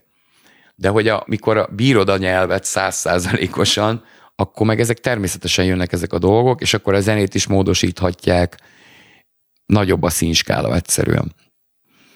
Nyilván vannak olyan Heaven Street Seven dalok, amiket ma már utálok. De azt nem azért utálom, mert rossz a szöveg, hanem azt, hogy arra emlékszem, hogy ezt azért írtam ezt a szöveget, hogy ez egy kicsit olyan odamondós legyen. Tehát kár volt. Ez nagyon bulváros kérdés, a konkrétumot kérek? Nem bulváros kérdés, a Szia című szám, abból még klippet is csináltunk, és egy slágerünk volt valamilyen szinten. Szöveg szakmailag nem rossz, tehát ne, nem béna, csak egyszerűen ott a mondani való az erőltetett, vagy van a hip-hop music, amit meg azért nem szeretek, mert, mert az tényleg semmiről nem szól, ha bár úgy nem szól semmiről, hogy arra rá lehet fogni, hogy ez, ez azért jó, mert ez a semmiről szól. Csak nem ez volt az, a szándék. Hát, itt egy kicsit egy filozófia mélységekbe Hát jutunk, nagyon. jutunk ezzel, hogy a semmiről szól, és uh, most hirtelen John Cage ugrott be, ugye neki van ez a híres, uh, el fogom rontani 4 perc, 33 másodperc, csend. Mm. 4 perc, 33 szerintem, igen. Igen. De hogy uh, ha jól tudom, és akkor itt most nyitunk egy nagy kitérőt megint, a kitérők beszélgetése lesz, de igyekszem mindig visszatérni. A hallgatók megnyugtatására mondom, hogy a zen buddhizmus az a te életedben egy elég fontos uh, dologgá vált. lebuktattál. Jó, hogy ez egy, ez egy ijesztő dolog, mármint, hogy szóval az en, az zen buddhizmusban az egyik fő alaptétel, hogy olyan, olyan nincs, hogy zen buddhizmus, illetve nincsenek zen buddhisták, de igazából mindegy, tehát ez már egy coming out volt már a kérdésedben beépítve. Helyetted elvégeztem Igen. a munkát. Tehát annyi van, hogy én így szoktam menni egy nagyon, nagyon szimpatikus, fantasztikus zenbuddhista templomba időnként gyakorolni, sajnos nem eleget. Egy, egy pár éve, egy-két éve, meg már így korábban az én életemben egy komoly cezúrát jelentő pont volt a 2015-ös év, amikor sok minden történt, tragikus dolgok is történtek családilag, meg ugye például felosztott a Heaven Street Seven zenekar is. Elméletileg ez egy borzasztó traumatikus korszak volt, vagy egy traumatikus pont, és ráadásul 42 éves koromban, ami ugye a Douglas Adams szerint mi a, az élet értelme 42. Ez ebben a podcastban egy külön jó pont, hogy ezt említed. És ja, hát igen. Tehát át kéne nevezni 42-nek. Mindegy. Jó. És akkor hát így felmerültek akkor ilyen dolgok, hogy most akkor ki vagyok én, mi vagyok én. Jó, nyilván ez már gyerekkoromban is felmerült, tehát gyerekkoromban zenbuddhistább voltam, mint valaha lehetek most már valószínűleg, is minden gyerek Ezt utólag így látod legalábbis. így, igen. És hát jogáztam, sok mindent olvasgattam, érdekes dolgokat, ami végül is tulajdonképpen mindegyik ugyanabba az irányba mutatott, ami egyszerűen próbálva megfogalmazni, mindig egyszerűnek tűnik, de valójában mindig nagyon bonyolult. Tehát, hogy mi, vagy mindenki külön-külön általában összekeveri saját magát a, a traumáival, a karmikus lerakódásokkal, az ego struktúrával, stb. mindenféle létező azonosulással, ragaszkodásokkal, és ez valahogy akkor így nagyon plastikusan látszott, és gyakorlatilag azóta is próbálok ezen így, így dolgozni.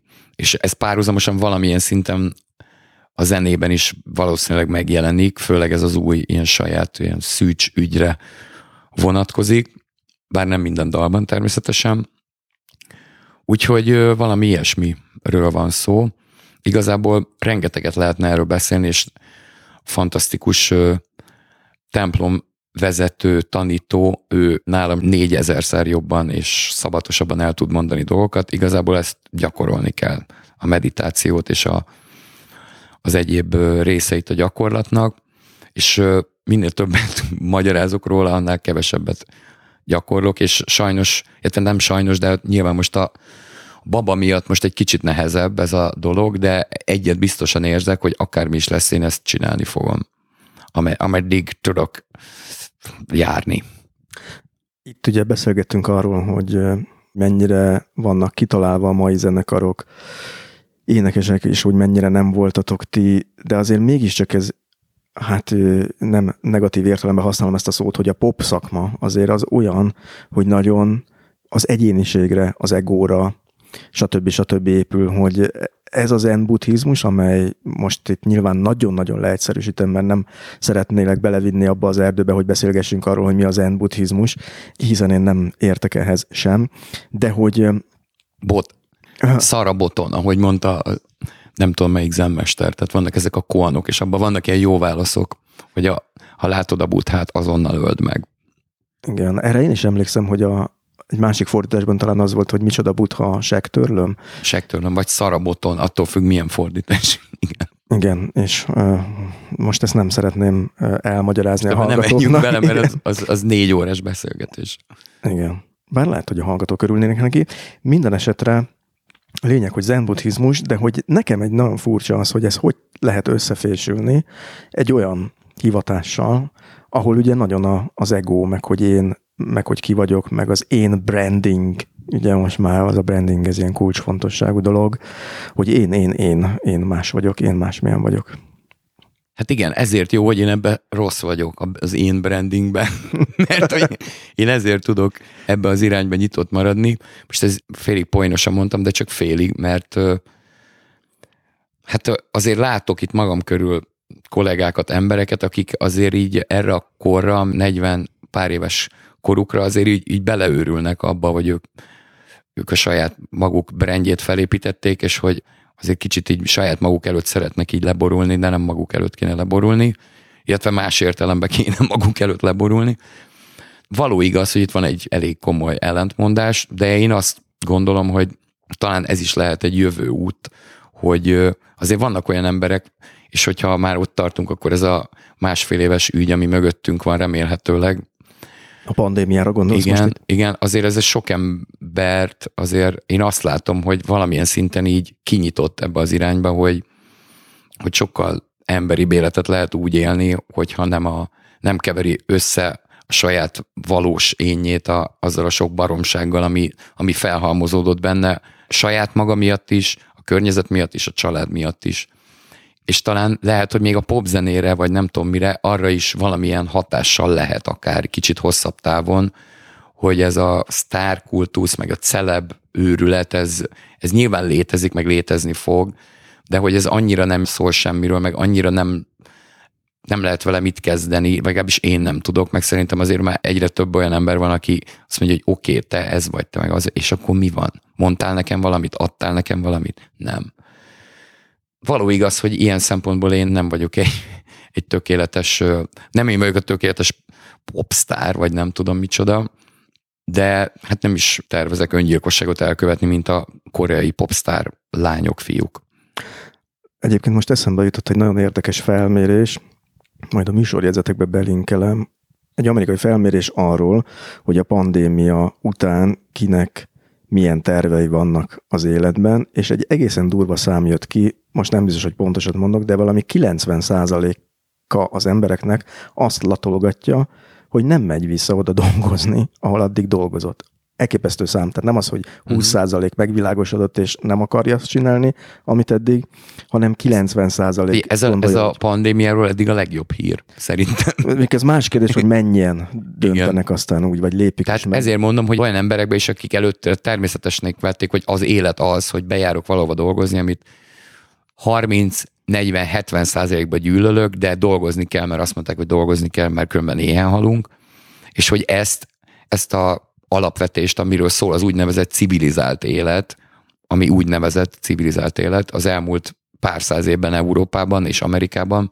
Tehát azért egy bazi nagy kérdőjel oda lett mögé rakva, és hát ezt nem lehet látni, hogy ez hova fut ki, meg valójában milyen mozgásokat indít el a társadalmakban, de biztos vagyok benne, hogy amilyen borzalmas dolgok történtek ez alatt az idő alatt, közben annyira fantasztikus dolgok is történnek, csak ezek nem látványosak, mert belül történnek az emberekben.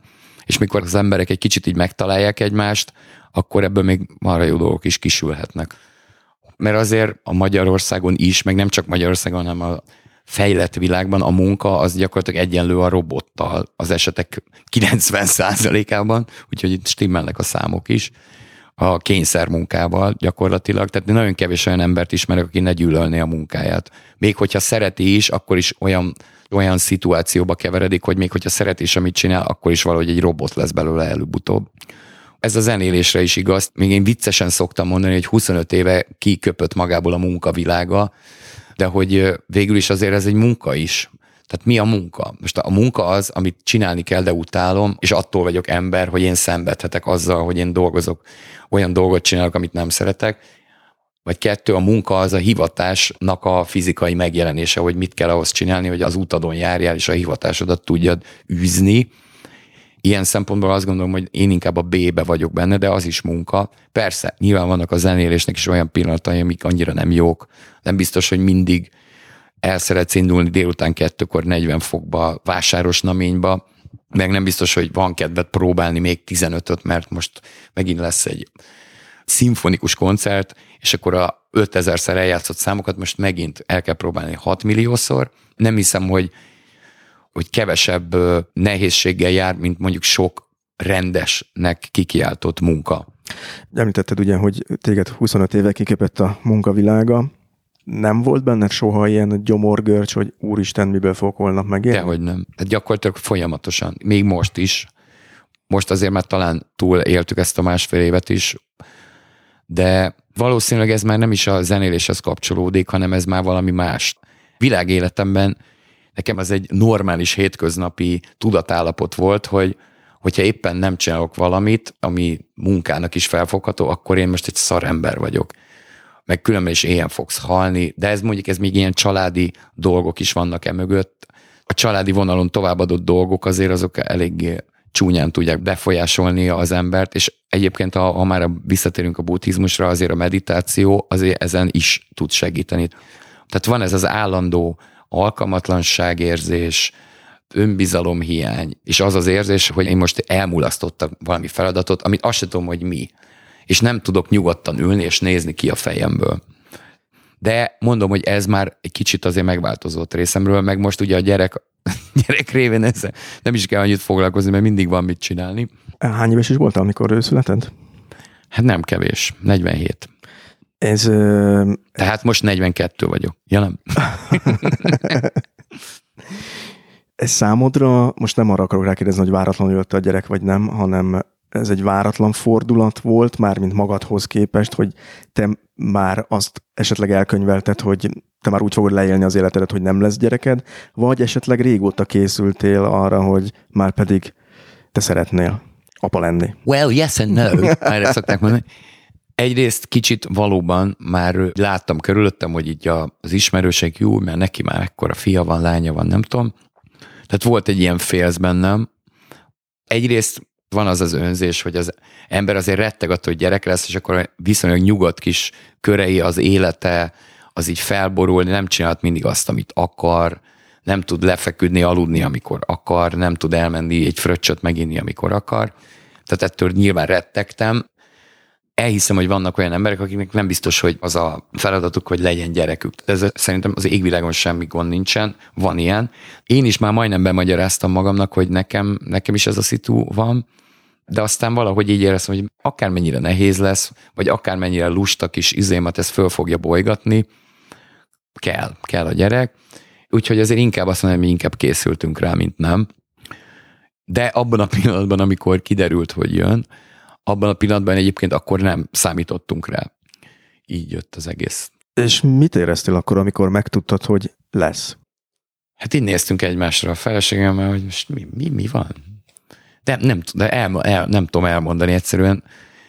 Gyakorlatilag a születése előttig, még az utolsó héten is nem tudtam felfogni, hogy ez most akkor tényleg van. Egyébként ez nem beteges dolog, mert ezt másoktól is hallottam, akinek sokkal nagyobb gyerekeik vannak, hogy az van, hogy már megszületett a, a gyerek, és még lehet, hogy évekkel később is néha, hogy ránézel, és azt mondod, hogy ki ez? Tehát az nem azt jelenti, hogy nem imádom, meg nem a legfontosabb dolog az életemben, hanem egyszerűen, főleg, hogyha már ilyen öregen lesz gyereke az embernek, akkor már annyi időt leélt úgy, hogy, hogy nincs gyereke, hogy, hogy el kell telni egy pár évnek, még úgy Isten igazából leesik a tantusz. Nyilván foglalkozom vele, szerencsére nagyon sokat tudok vele foglalkozni, ahhoz képest, hogy apuka vagyok, de hogy tényleg ez így nehéz, nehéz felfogni ezt a dolgot, és nagyon, nagyon fura, meg néha vicces is. Jó, egyet el kell mondjak, voltunk a DM-be, mikor még ilyen másfél hónapos volt, Figyelj, ezt meghallja a feleségem, akkor megöl, na mindegy. És vettünk pelenkát, meg mit tudom én, toltuk a babát, és leraktuk egy helyen a kasszától ilyen 6 méterre, meg hogy mit tudom, akkor te azt megnézed, én meg azt, vizé, hoztuk a cuccokat, jó, jó, jó, jó, oké, meg vagyunk, beálltunk a kasszához a sorba, így állunk, két-három perc eltelik. Hol a gyerek? Volt, elfelejtettük, hogy hogy ott a gyerek. Jó, hát öt méterre volt tőlünk, tehát semmi Szokás danger nem volt, igen, de, de hogy ez nem lehet elhazudni, hogy ilyen van, meg ettől semmi baj nem lesz, tehát ez inkább röhögni kell. Akkor a, például a feleségem teljesen ki volt, de mondom, Mucika, figyelj, inkább röhögjünk ezen, mert most ez nem azt jelenti, hogy mi nem, nem vagyunk felelősek, vagy izé, hanem azt jelenti, hogy, hogy együtt élünk x éve, és akkor berögzültek dolgok, hogy elmegyünk a DM-be, és utána beállunk a sorba, és egy pillanatra elfejtettük, hogy, hogy van egy gyerekünk egy másodpercre. És eszembe jutott erről, hogy nekem életem egyik traumatikus élménye volt, miközben senki semmi rosszat nem tett egyébként. Egyszer elfelejtettek a szüleim értem jönni az óvodába. És az óvónéni vitt haza, és láthattam azt, hogy a család, aki békésen ücsörög otthon, Hát ugyanez a szituáció. Ja, ja, ja, ja. Egyszer történik meg ez az életben, hogy nem jutott eszükbe, hogy, hogy ez van, és nem is az volt a trauma, mert tök jól el voltunk óvónénivel, stb., hanem hogy láttam kívülről a családot, ahonnan nem hiányzom. Békésen ültek este. Ó, micsoda trauma. Igen. Ez nagyon hát komoly. Ez ugyanaz, tudod, amikor, hogy meghalsz, és nem hiányzol senkinek. Ja. Igen, mint a, pont most hallottam erről valami sztorit, hogy valakinek mesélt a Körmendi János, hogy tudod, mi lesz, hogyha meghalsz? A családod, tudod, mi lesz? Az lesz, hogy a feleséged megkérdezi, hogy mi legyen ebédre. Megkérdezi a gyerekeket másnap. Igen. Igen. Na jó, mindegy. Ez Igen. Mindegy, szerintem ezen is csak röhögni kell inkább. Igen. Igen, viszont itt kiírtam 2015-ből egy interjú részletet, akkor a mélypont ünnepéjénél maradva. Azt mondtad, hogy boldogság? Teszed fel a kérdést. Olyasmi az, mint az élet értelme, a kérdések kérdése. Annyit lehet rá mondani, hogy 42. Mondjuk én éppen 42 vagyok, szóval hát ha majd most kiderül, adódik a kérdés, hogy kiderült-e? Hát egyébként most így mondhatnám azt, hogy köldöknézve, hogy, hogy igen, tehát hogy, hogy azóta elég jó dolgok történtek, és azt hiszem, hogy ez a, az a pont, amit ez a 42, ez tényleg valami komoly cezúra volt nálam, és, és hogy azóta olyan dolgok történtek velem, amikről soha nem gondoltam volna. Nem kell semmi komolyra gondolni, csak nyilván ennek a csúcsa a, a kisfiam, de hogy hogy igen, azt mondom, hogy tehát most egy boldogság, vagy nem boldogság, nyilván nincs meg az a pont, hogy most na most, most boldog vagyok, megérkeztem, akkor holnap mi lesz. Nem erről van szó, de hogy azt mondom, hogy az úton, amin járok, most már tudom, hogy merre szeretnék menni, és nem a tök ellenkező irányba megyek, mert régen azért, hogyha már ennél a, az ilyen szimbólumrendszernél maradunk, akkor azért sokszor éreztem azt, hogy látom, hogy hol az utam, de ez kurva messze van tőlem, és én valahogy tök más merre megyek. Tudom, hogy nem itt kéne lennem, hanem ott, de hát ez van. És talán most annyi változott, hogy most inkább mégis azon megyek, amint szeretnék. Még akkor is, hogyha sokszor sziklákba belebotlok, meg akármi, meg, meg kicsit megdobálnak jobbról balról. Tehát már nem azt érzed, mint a Woody Allen, hogy rossz vonatra szállt, és az ellenkező irányba megy a jó. Így van. A boldogság. Hát ez ugyanez gyakorlatilag, igen de ezután vagy emellett lett ugye egy kis kényszerpihenőt is a járvány miatt. Neked egyébként mit jelentett ez a egy-másfél év, attól függ onnan nézzük, mert ugye volt közt egy szünet. Igen, hát mondjuk azt, mondjuk azt, hogy másfél év, jó volt köztem, hogy tudom, három hónap szünet, tegyük fel. Hát nekem első körben ugye nekem egy fantasztikus időszak is volt, mivel hogy megszületett a kisfiunk, és hát gyakorlatilag ez így elvonta a figyelmemet a, a pandemóniumról, bocsánat, pandémiáról. Én pandemóniumnak szoktam nevezni, mindegy. Úgyhogy ez a legfontosabb, azt hiszem, ami elmúlt nagyon sok évben történt velem. Amellett, hogy nyilván szörnyű volt az, hogy nem tudtunk dolgozni, nem tudtam a hivatásomat űzni, emellett viszont az egy pozitív hozadék, hogy viszont a gyerek látott az élet első tíz hónapjába, és tudja, hogy ki az apja, mert hogyha egyébként normális kerékvágásba zajlottak volna a dolgok, akkor nem biztos, hogy olyan sokat látott volna engem. Úgyhogy ilyen szempontból jó volt, sajnos azt kell, hogy mondjam.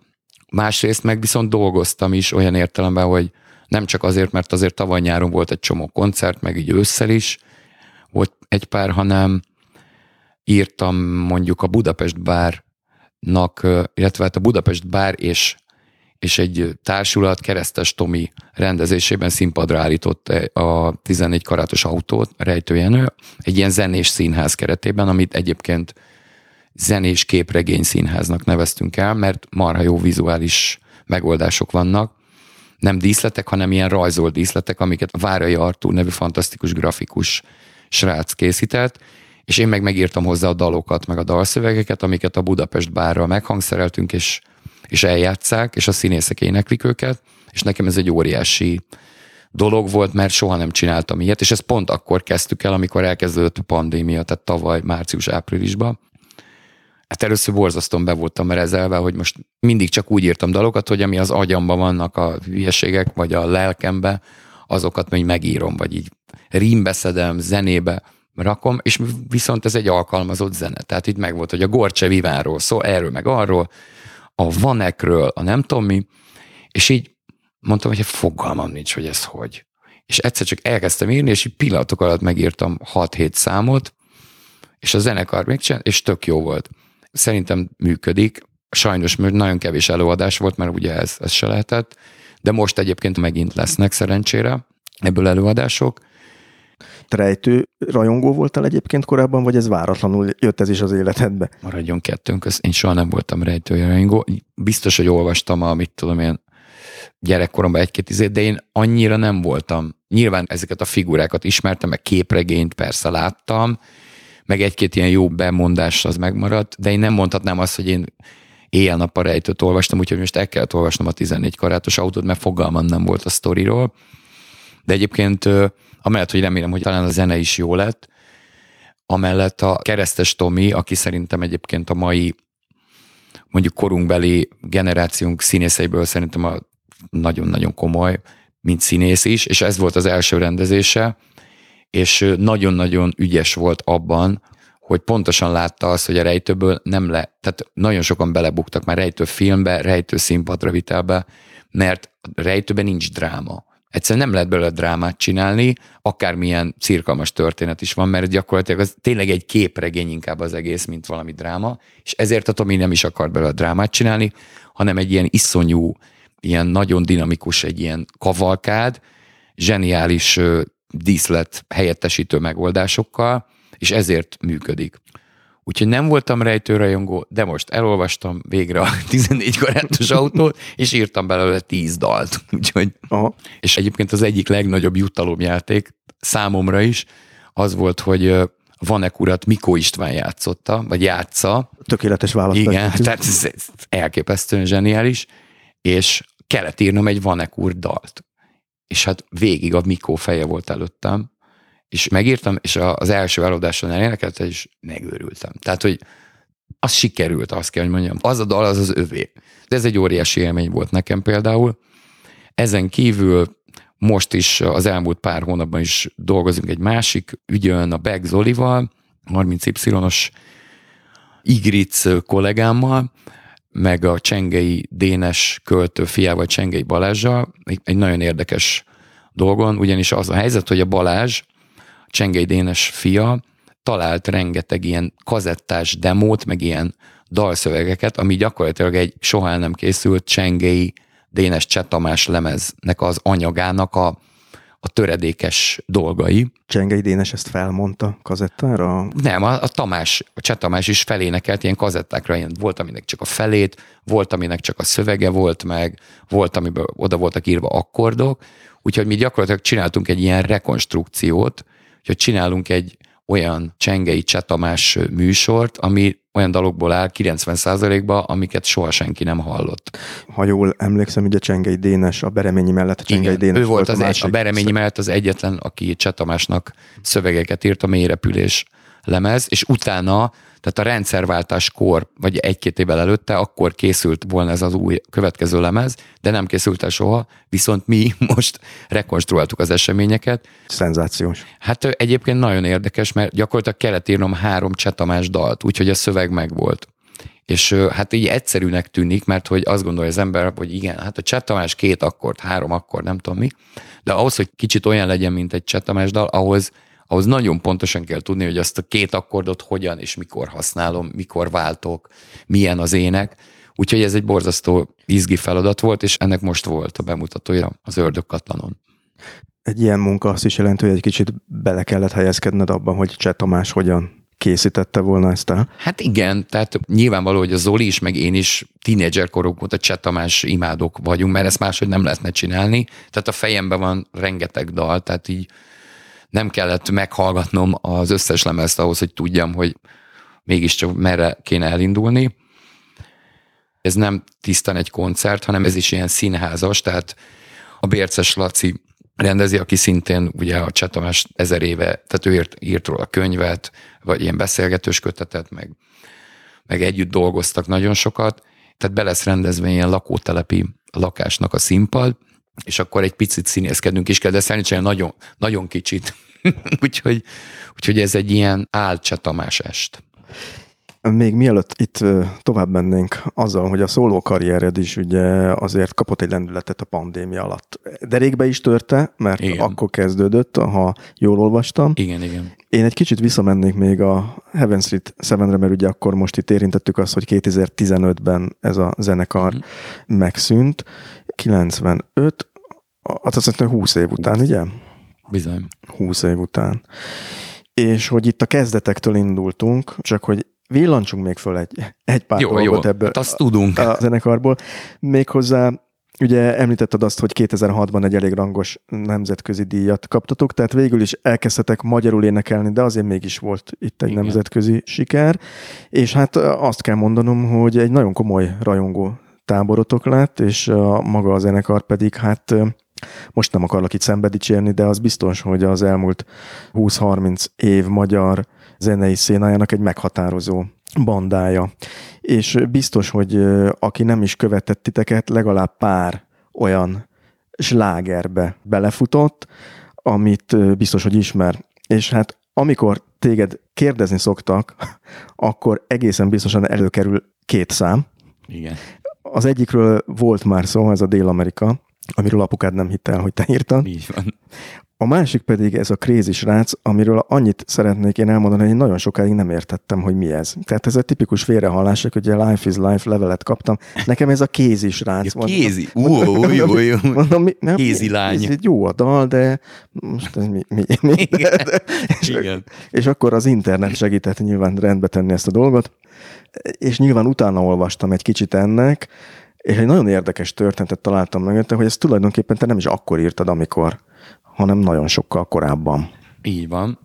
Most ezzel elárulok egy titkot, hogy tehát még ez gyakorlatilag gimnáziumi évek alatt, vagy talán egy kicsit utána, 90-es évek legeslegelején, hát amint már jóval korábban mondtam, most így, a, ahogy beszélgetünk, ugye először Beatles számokat zongorán, utána elkezdem saját dalokat írni, és elkezdtem ilyen kazettákra fölvenni ilyen, ami éppen jött. Minden hülyeséget, amit ott a zongorán ott kitaláltam, azt így fölvettem. Aztán közben már volt olyan is, hogy előre meg is írta, és egy ilyen kazettán a, a Crazy Srácnak az eredeti zenéje, az egy ilyen kazettán volt, amit tíz évvel később körülbelül megtaláltam, és mondom, fű, ez egy jó szám. Pontosabban nem mondok teljesen igazat, mert a refrénje nem volt meg, tehát csak a, a verzé rész volt meg, tehát a refrént azt utólag raktam hozzá, és akkor, akkor mondom, jó, hát akkor már éppen a cukorlemezt fölvettük, már kész volt minden, az összes dal, már a keverés volt, és akkor így játszogattam, mondom, hogy figyelj, ezt még föl kéne rakni a lemezre, ezt a számot, aztán így gondolkodtam, és így elbizonytalanodtam, hogy ez annyira pop, annyira nyálas, geny, hogy ez gáz lenne. És akkor még az, azon is gondolkodtam, hogy eladom egy ilyen pop produkciónak, sőt, még szó is volt róla konkrétan, de aztán akkor megmutattam, a többiek mondták, hogy hát ez kurva jó szám, nehogy már odaadjuk a nem tudom kinek. Jó van. És akkor az volt, hogy írok rá egy szöveget. Na, ez a szituáció volt, hogy mégiscsak kéne egy szöveg, sajnos.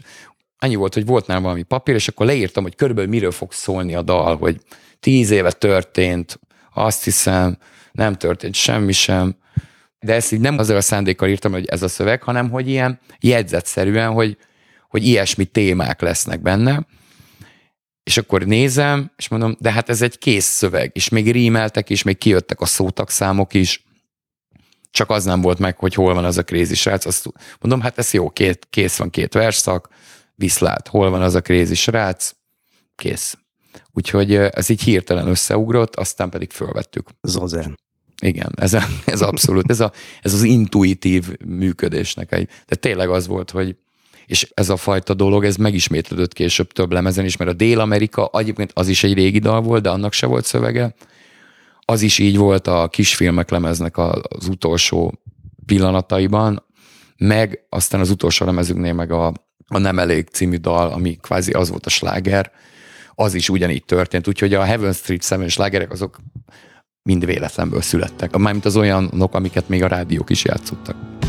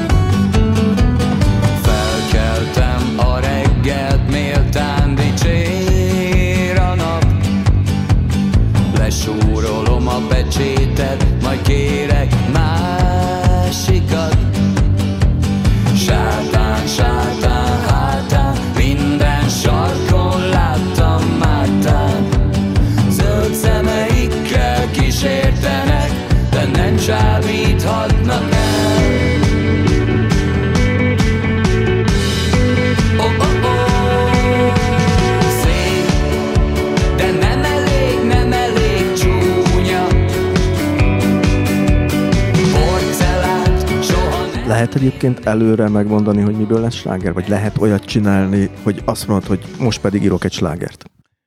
Szándék az lehet. Tehát igazából erre jó példa, hogy Pásztor Laci, aki a Neuton familiás, ugye, ő volt a kiadónk, a Magneutonnak a főnöke, akkor bevittük az első angol nyelvű lemezünket, vagy a másodikat, a Gólt, ami már náluk jelent meg, amihez mondtam, hogy a végül is az első ilyen komoly klip is készült, és így gondolkodtunk, hogy melyik számból kéne klippet, és akkor vagy legyen ez a Legends, vagy a nem tudom, a Greek Radio, ezekbe gondolkodtunk, és akkor a Laci meghallgatta a lemezt, és gyerekek, ez, ez nagyon jó ez a lemez, zseniális, Wallflower becső. Na az az, amire senki nem gondolt. Az eszünkbe nem jutott, hogy, hogy abból kéne klipet csinálni, és igaza lett végül is mondjuk csinál egy új lemezt az ember, mondjuk szerelmes két számba, és azt hiszi, hogy az a világ legjobb száma, de azért így leülepszik a por, akkor azért lehet, hogy látszik, hogy nem.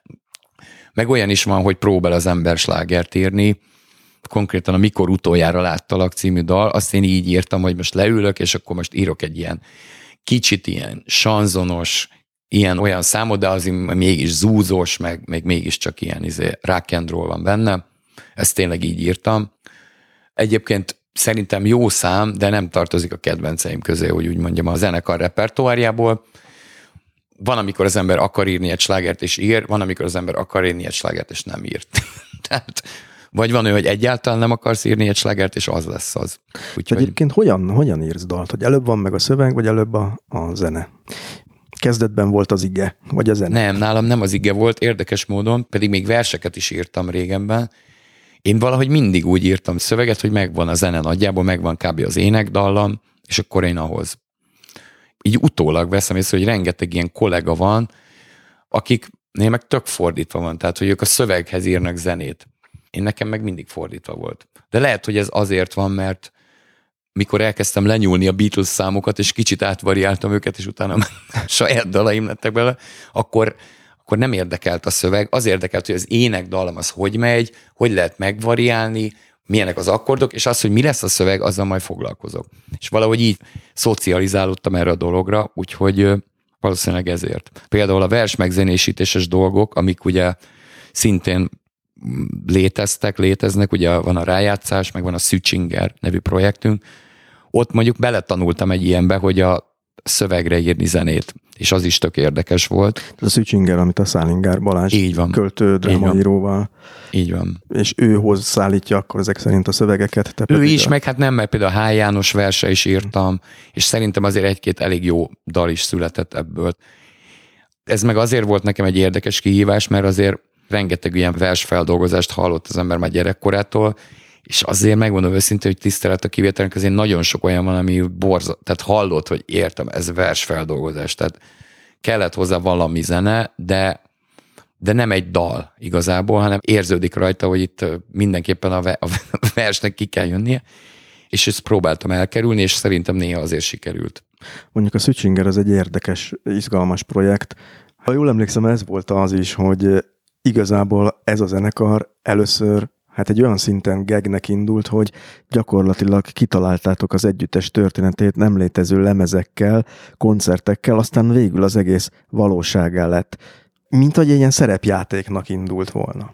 Hát igen, a Balázsral azért, hogyha mi összeeresztjük egymással magunkat, akkor azért rengeteg állatság van. Tehát, tehát hogy, hogy így a hülyét ki tudjuk hozni egymásból rendesen, és akkor ez így a szücsingerbe így ez manifestálódni bír, de közben azért vannak ilyen komoly dolgok is. Úgyhogy hát az tényleg ez ilyen tutti frutti, tehát ott minden van. Végig tudnánk menni egyébként azon, mert itt lehet, hogy összezavartuk a hallgatókat, hogy mi mindenbe vagy te benne, mert felírtam párat. Ja, jó. Budapest bárról beszéltünk. Okay. Volt egy ilyen, vagy van is még, nem tudom, Rühös Foxy. Igen. Ilyen Rühös Foxy az, az a, azt hiszem, hogy az a legextrémebb oldalam, hogy úgy mondjam. Rühös Foxy egy ilyen jól sikerült baráti gombfocizás és fröccsözgetés eredménye, tehát egy olyan zenekar, ami valójában arról szól, hogy időnként évente egyszer bemegyünk a stúdióba, és fölveszünk pár számot, úgyhogy még mikor bemegyünk a stúdióba, fogalmunk sincs, hogy mi fog történni.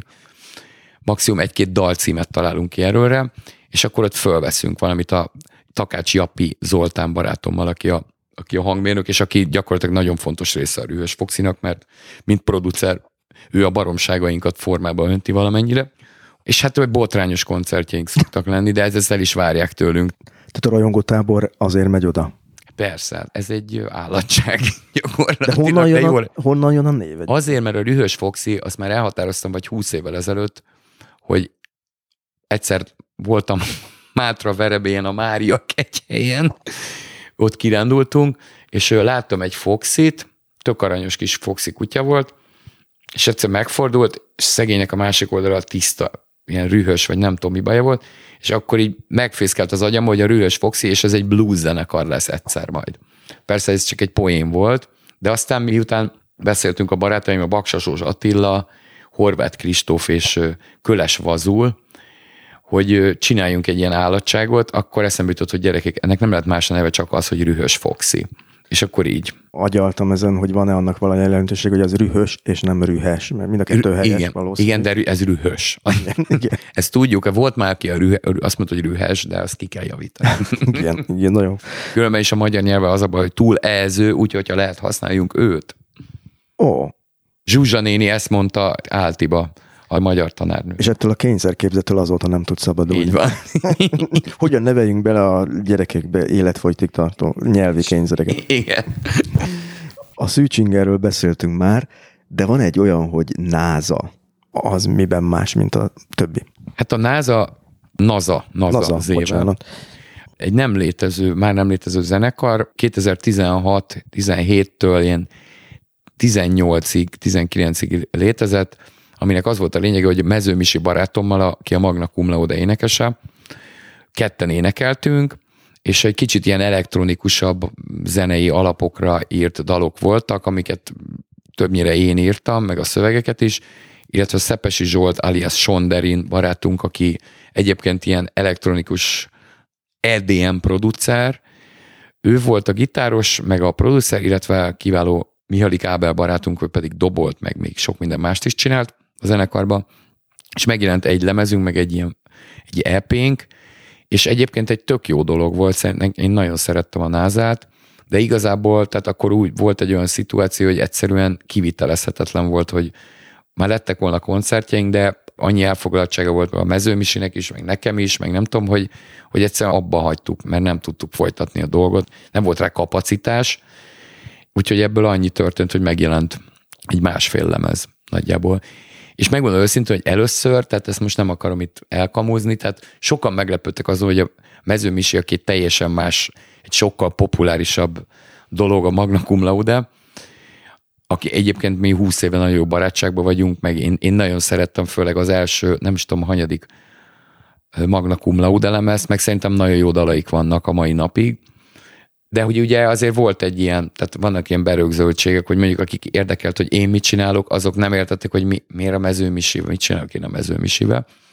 És meg lehet, hogy fordítva is volt ilyen, és hogy mire ezek az előítéletek kezdtek így leomlani, és így elkezdett volna működni a dolog, addigra viszont kivitelezhetetlen volt a működés. De én nekem fontosak azok a dalok, amiket megírtunk, mert szerintem jók. Ez a 15 szám körülbelül, amit amit meg lehet nézni, meg lehet hallgatni egyébként. Ez neked működési mechanizmusod egyébként, hogy egyszerre ennyi mindenben vagy benne, vagy ez annak a következménye, hogy ahhoz, hogy egy magyar zenész megéljen, ahhoz rengetegféle dolgot kell csinálni a színháztól a zenekarig? Hát a B az azért nem igaz, tehát ez igaz, ez a kijelentés szerintem, de hogy nálam ez soha nem volt tudatos, mert nekem ugye természetesen a Heaven Street 7 volt az anyahajó, valószínűleg x év múlva is sokan úgy fognak azonosítani, hogy az a Heaven Street 7-ös csávó, a, a crazy srác, vagy mit tudom én. Tehát nyilván ez, ez már marad, de nem tudom, így hívtak ide-oda, és amit tetszett, azt így csináltam. Aztán általában elég hosszú életűek voltak ezek a dolgok, ugye annak idején volt még a, a Neo zenekar is, meg volt Yonder Boy, volt a Twist nevű kis zenekarunk is, aztán meg ugye rájátszás, Szücsinger, úgyhogy úgy mindenféle. Tehát ez nem azért van, mert nem, nem azért kezdtem el csinálni, mert úgy éreztem, hogy majd ott sok pénzt fog keresni, hanem azért, mert egyszerűen sok minden érdekel. Tehát a, tényleg azt lehet mondani, hogy a, a kuplétól a, a technóig sok minden érdekel, és így. Minden esetre az anyagiakról akkor azért annyit elmondhatunk, hogy az, hogy az MTV-ben leadták a klipeteket, ti ebből nem gazdagodtatunk meg. Hát abból nem. abból nem gazdagodtunk meg. Hát akkor meg ráadásul még azért így nagyon forrásba voltak a dolgok, meg akkor még, még lehet, hogy már léteztünk pár éve, de azért még nagyon kezdők voltunk. Azt lehet mondani, hogy tényleg a Crazy srác után, tehát 2000, 2001 volt az, amikor már azt lehetett mondani, hogy pénzt is keresünk a zenélésből. És ez hogyan változott egyébként a, az idők során? Mert laikusként én úgy gondolom, hogy ugye ma már nem biztos, hogy annyira számít az, hogy téged játszanak-e a rádiók. Lehet, hogy bevétel szempontjából igen, mert hogy jogdíjak, stb. De most már ugye az számít talán, hogy a YouTube-on hányan nézik meg a videódat, és ha nincs videód, akkor meg ugye nincs mit megnézni, hiába van zenéd. Hát rohadt nehéz ezt megállapítani egyébként, mert mindig ilyen oda-vissza játék van, hogy ez is igaz, amit elmondasz, de aztán közben mégiscsak az, hogy azért mégiscsak számít a rádió. Úgyhogy hogy nem tudom. Én már nem tudom. Tehát azt látom, hogy, hogy vannak ilyen mindenféle ilyen okosságok, hogy hogy lehet több embert elérni a YouTube-on, a Facebookon, az Instán, az nem tudom hol, milyen zenét kell ahhoz csinálni, hogy bekerül ilyen a rádióba. Biztos, hogy lehet ezen rengeteget agyalni, biztos, hogy lehet okosnak lenni, de hogy erre nekem nincs energiám különösebben, végülis ezért is van a menedzsment tulajdonképpen. Én már nem akarok úgy csinálni, hogy én most valami borzasztó nagy zseni, újító, 18 éves fiú vagyok, aki kitalálja, hogy hogy lehet fölrobbantani a YouTube-ot. Nem tudom, hogy lehet fölrobbantani. Vannak emberek, akik talán érdekel, amit csinálok, aztán lehet, hogy hogyha ez így tud működni, akkor esetleg még többen lesznek, nem tudom. De az biztos, hogy ez folyamatos kérdőjeleket vet fel, ugye, mert folyamatosan változnak mindenhol a, a szabályok is. Tehát régen még az volt, hogy mit tudom én, a Facebookra csak kedden, meg szerdán, meg csütörtök este 6-tól 9-ig érdemes posztot kirakni, mert különben senki nem nézi, de most már ez se igaz, tehát mindig van valami update, amit én már nem bírok követni. De szerencsére nem, ez nem feltétlenül az én feladatom. És ez nem köti meg nagyon a kezedet, hogy ilyen videókényszer van? Tehát, hogy ha már írsz egy számot, akkor kell, hogy legyen valami kép is hozzá. De ez, ez, ez nem ezt rügelnem egyébként. De most egyelőre még megoldottuk ilyen vicces minimálba, de most azért majd kéne csinálni egy ilyen komoly klippet is majd őszre. Azt hiszem. És akkor ez a Szűcs nevű projekt. Így van, így van. Ez a névválasztás, ezt most kérde, kérdezhetném azt, hogy honnan jött, de hogy inkább úgy teszem fel a kérdést, hogy miért pont emellett kötöttél ki? Hát végül is eredetileg az lett volna, hogy Szűcs Krisztián. Csak az túl hosszú Figyelj, én már elég sok zenekarban voltam, egy párat fel is oszlattam közülük, és általában, most ez, ez lehet, hogy ilyen csúnyán hangzik, de többször volt az, hogy, hogy egy zenekar az volt, hogy én megírtam a dalokat, megírtam a szövegeket, nagyjából hangszerrel is kitaláltam, és elénekeltem a dalokat. És akkor előbb-utóbb, vagy húsz év után, vagy két év után mondjuk felosztott a zenekar, mondjuk például most a názára gondoltam, és hogy most úgy gondoltam, hogy én már nem, a, nem szeretnék több zenekart feloszlatni, vagy projektet, Úgyhogy... Ez olyan kicsit, mint a szakítás egyébként? Olyan is, igen. De hogyha nem megy, akkor szerintem felesleges erőltetni. Senki ne kapjon gyomorfekét. és úgy gondoltam, hogy végül is eddig is az volt, hogy a saját dalaimat elénekeltem, tehát a Budapest bárt kivéve gyakorlatilag nem volt olyan, hogy ne a saját dolgaimat kornyikáljam, úgyhogy ez most a szűcs. És ebben nem csak kizárólag az új dalaim lesznek, hanem úgy gondolom, hogy ez egy ilyen agregát projekt, vagy hogy mondjam, tehát hogy ebbe előfordulhat bármi, amit én írtam, és úgy érzem, hogy most jó lenne eljátszani. De ez jelent egyébként stílusbeli váltást, vagy valami olyat, ami cezúra ahhoz képest, ami volt? Én ezt már nem tudom megállapítani, de fogalmam sincs. Van pár dal, amit már lehetett hallani a neten, de most volt ez a Rám nézett Alányi című szám, amit még a Petőfi Rádióban is elkezdtek játszani, ami egyébként nagyon meglepett. Ez az első etap volt, ez gyakorlatilag még a pandémia előtt elkészült négy dal, illetve van még egy ötödik is, és most viszont egy másik metódussal csinálom a többi dalt. Fantasztikus Ligeti Gyuri barátommal, aki amellett, hogy zseniális gitáros, énekes, amellett egy elképesztően nagyon jó producer. Mind a ketten ugyanazt imádjuk zenében, illetve nagyon-nagyon sok átfedés van, úgyhogy elküldtem neki az otthoni kis béna demoimat, és azonnal megcsinálta azt belőlük hangszerelés szinten, amit én hallani szeretnék, de nem biztos, hogy el tudtam volna magyarázni. Illetve nem biztos, hogy akinek elmagyaráztam volna, az megcsinálta volna azt. Úgyhogy most én ebben nagyon, nagyon lelkes vagyok. És ha minden igaz, akkor ez az egész anyag, ami mondjuk 11-12 dal lesz, ez remélhetőleg mondjuk októberben meg fog jelenni, vagy publikus lesz. Jelentsen bármit, az már, hogy megjelenik, de megjelenik. Tényleg, ez mit jelent? Nem hogy tudom. Hol jelenik meg? Hát ez hát Spotify, YouTube? A Spotify, meg a YouTube-on, de hogy fáj, hogy ez nem jelenti azt, hogy itt van a kezembe egy egy lemez, CD, amiről mit tudom én. beszéltünk. Igen. De ennek ellenére te ezt albumszerűen rakod össze. Igen, igen. Az, hogy ez kit érdekel, az egy, akit nem érdekel, annak nem mindegy, hogy milyen a sorrend. Akit meg érdekel, az legalább meg tudja, hogy én ezt így gondoltam, hogy így érdemes végighallgatni. Én most egy kicsit Nick Hornbyhoz visszamennék. No. Ez a másik idézet, amit itt kiírtam. Tehát te a boldogságról mondtál örökérvényű gondolatokat az interjútban. Nick Hornby a szenvedésről ezt írja, hogy mi volt előbb a zene vagy a szenvedés? Azért hallgattam zenét, mert szenvedtem? Vagy azért szenvedtem, mert zenét hallgattam? Az a sok lemez ilyen búsnyavajgós faszit csinál az emberből? Kérdezi. És nekem ez egy nagyon érdekes kérdés, hogy, hát igen. hogy most nagyon messze fogok menni, mert kevesen szokták ezt rögzíteni, ugye amikor azt mondjuk, hogy virtuális valóság, akkor arra gondolunk, hogy 2010-től már eljutottad az otthoni számítógép, hogy mi is be tudunk lépni a virtuális valóságba, de 1979-ben történt egy olyan dolog, hogy Walkman. Ó, bizony. Ha már a kazettáknál tartunk, ugye ez egy kis kazettás lejátszó volt, megint csak a fiatalabbaknak jegyezzük meg, és onnantól kezdve valaki meg tehette azt, hogy fölvette a fejhallgatót, és egy filmben érezhette magát, a valósághoz Bizony. hozzájátszott egy zenét. Igen.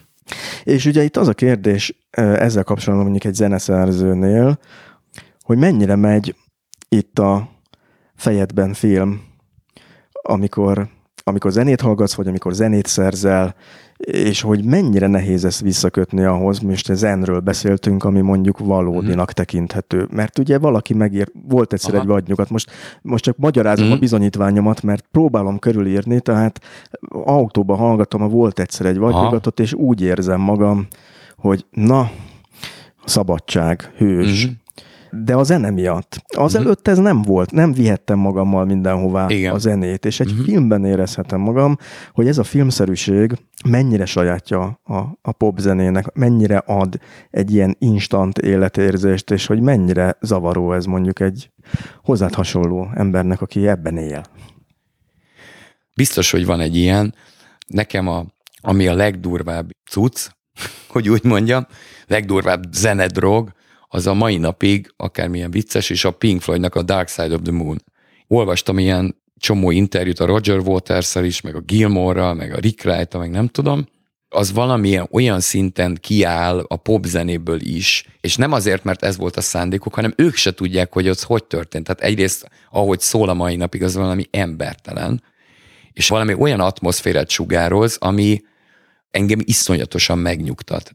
Néha volt, hogy zenekarra mentünk, vagy a, éppen emlékszem, hogy a Japival ment, Japánnal a Heaven billentyűsével mentünk valahova, és beraktuk a Dark Side of the Moon, pedig mind a ketten 440 ezerszer végighallgattuk már elejétől vissza, hátulról előre, és egyszerűen, egyszerűen valami, na az az, amiről te beszélsz szerintem, hogy az a, az, az instant utaz, de az nem úgy utazás, hogy most én beleképzelem magam valamibe, hanem az maga, az maga a tiszta tudat, vagy a zen, vagy a nem tudom micsoda. Direkt vonal a jó Istenhez.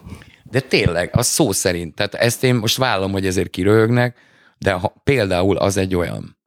De talán az, amiről én beszélek, az inkább az, hogy a popzenehoz, és talán amiről ja, igen, én túl, a könyvet, én túl, túl, túl izé- de nem, ez idealista nagyon, irányba vittem Ez nagyon fontos dolog, amit mondasz, de ez az a része, ami, ami talán nem teremt egy másfajta valóságot, hanem behozza a valóságot, igen, igen, igen, akár az extázist, akár a, igen. a, most nagy szavakat akarok használni, nem akarok használni, de hogy van egy olyan része, ami is azért is idézgettem itt Nick Hornbit, ah. hogy ő identitásokat teremt. És most, hogy csak hogy megvilágítsam jobban, túl sokat beszélek, de aztán leállok mindjárt. De nem, nem érdekes. Eszembe jutott, hogy a gyerekkoromban volt egy ilyen, amikor először hallottam az általad is említett sanzonokat, mhm. kuplékat, mm. és azt tűnt fel, hogy mindig olyasmiről énekel a bácsi vagy a néni, aki nincs ott. Tehát, Aha. hogy ő hiányzik. Igen. Ö... Jó, ez gyakorlatilag az, az egész popzene az szövegírásra igaz, hogy ez össze is foglaltad nagyjából. De hogy érdekes, hogy ez egy gyereknek az első körben zen, ugye furcsa. Hogy, Igen. De hát kiről van szó? Aki nincs ott. Pár évvel ezelőtt láttam egy filmet, a kígyó ez volt a címe, uh-huh ami arról szólt, hogy egy etnográfus meglátogatja az amazonasi sámánt, és hurcolja magával a felesége fényképét, és mennek együtt a kenun, és akkor valahogy előkerül, nem biztos, hogy szó szerint írom a jelenetet, a fénykép, és rácsodálkozik a sámán, és elkezd röhögni, mert látja, hogy az etnográfus bánkódik, és nagyon Aha. szomorú, hogy nincs ott a felesége, és valahogy egy ilyen, hogy mondják ezt, kultúrák előtti, vagy civilizáció előtti Aha. rácsodálkozás, ez tényleg, hogy de hát miért vagy szomorú amiatt, ami nincs itt? Igen.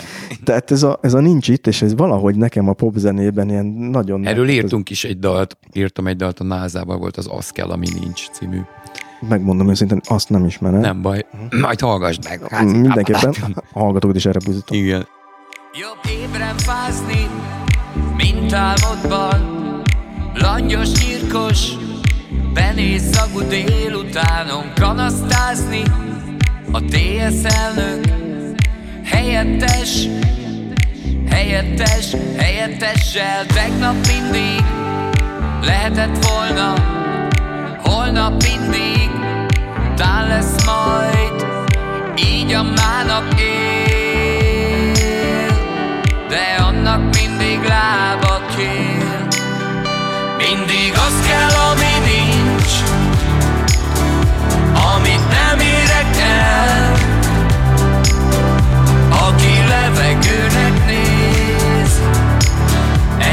csak az érdekel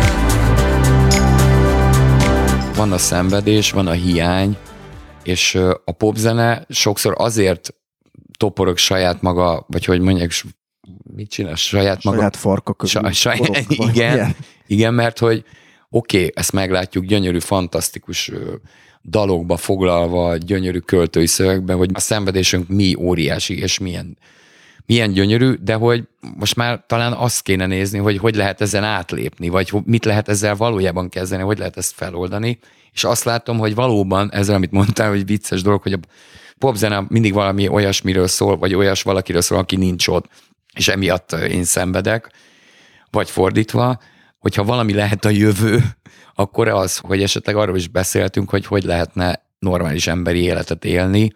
Nyilván van, bőven elég probléma van ahhoz, hogy, hogy legyen alapanyag, tehát azzal nincs gond. És valami ilyesmit próbálok egyébként ezzel a szűcs ügyjel is csinálni. Természetesen azért nem didaktikusan, mert nyilván attól még jónak kell lennie a dolognak, attól még, hogy jó ügyet szolgál, de szar, akkor nem jutottunk messzire mindig az kell, ami nincs, akkor erről viszont eszembe jut a Nem elég című szám. Amihez viszont egy nagyon profi videóklip is készült. Ja, igen, igen, ez vicces volt. És ezen a videóklippen nagyon alpárjan és röviden fogom összefoglalni, és lehet, hogy teljesen falsul, hogy ugye a... Nagyon kíváncsi vagyok, hogy te mit láttál abból. Megjelenik a sátán az erdőben, aki nem almával kísért meg, hanem gombával. Igen. Hazavized a gombát, és a barátoddal együtt begombáztak, és megvilágosodsz. Valami ilyesmi volt egyébként, azt hiszem, de nagyon nehéz volt narancsárgára festeni a gombákat. Az, az, az De az egy utómunka során került, nem? Az full true narancsárgára festettük. Azt ott mit csináltuk ott valami Aha. izében, ilyen, nem tudom, ételfestékkel, vagy, vagy mivel. Meg a japán be kellett szegényt festeni pirosra. Arra emlékszem, hogy Nagykovácsiba a falu szélén ott forgattuk, és így annyit látott szegény, hogy, hogy itt ilyen csávók narancsárgal festenek gombákat, az egyiknek a feje piros, még ilyen hülye táncot, és hogy elnézést, segíthetek? Kinézett egy néni, mondjuk, hogy minden rendben van, köszönjük szépen, csókolom, csak ugye, forgatunk. Az lett az a tánc, amit ikonikusnak szoktak mondani. Igen, hát ez, igen.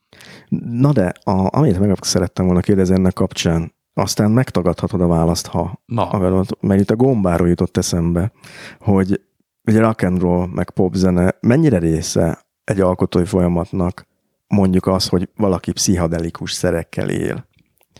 Hát figyú, az biztos, hogy általában van köze hozzá, főleg a 60-as évek végén, meg azóta is. Nekem, most nem azért, mert hogy megmagyarázzam magamat, a bizonyítványomat, de nekem szerencsém volt olyan értelemben, hogy amikor mondjuk 20 éves koromban kipróbáltam egy pár dolgot, tehát rám olyan brutális hatással voltak ezek a történetek, hogy én rettegtem tőlük, úgyhogy én így szabadultam, én így nem lettem drogos. Nem mindenki volt ilyen szerencsés, hozzáteszem. Tehát vannak olyan zenei karrierek, amik gyakorlatilag arra épültek fel, hogy az a felfokozott hat, ami kétségtelenül egy darabig tényleg ilyen kreatív ö, energiákat szabadít fel, de aztán amit adott, azt nagyon csúnyán, nagyon hamar visszaveszi annak a tízszeresét. Nehéz kérdés, igen. Egyébként ehhez tudok kapcsolódni, mert én is így vagyok ezzel, bár én nem vagyok művész. De hogy nálam is úgy került el ez elő, hogy a kontrollvesztéstől való félelem sokkal erősebb volt, mint az a vágy, hogy... Egyébként hogy, nálam is volt ilyen is, igen. Igen.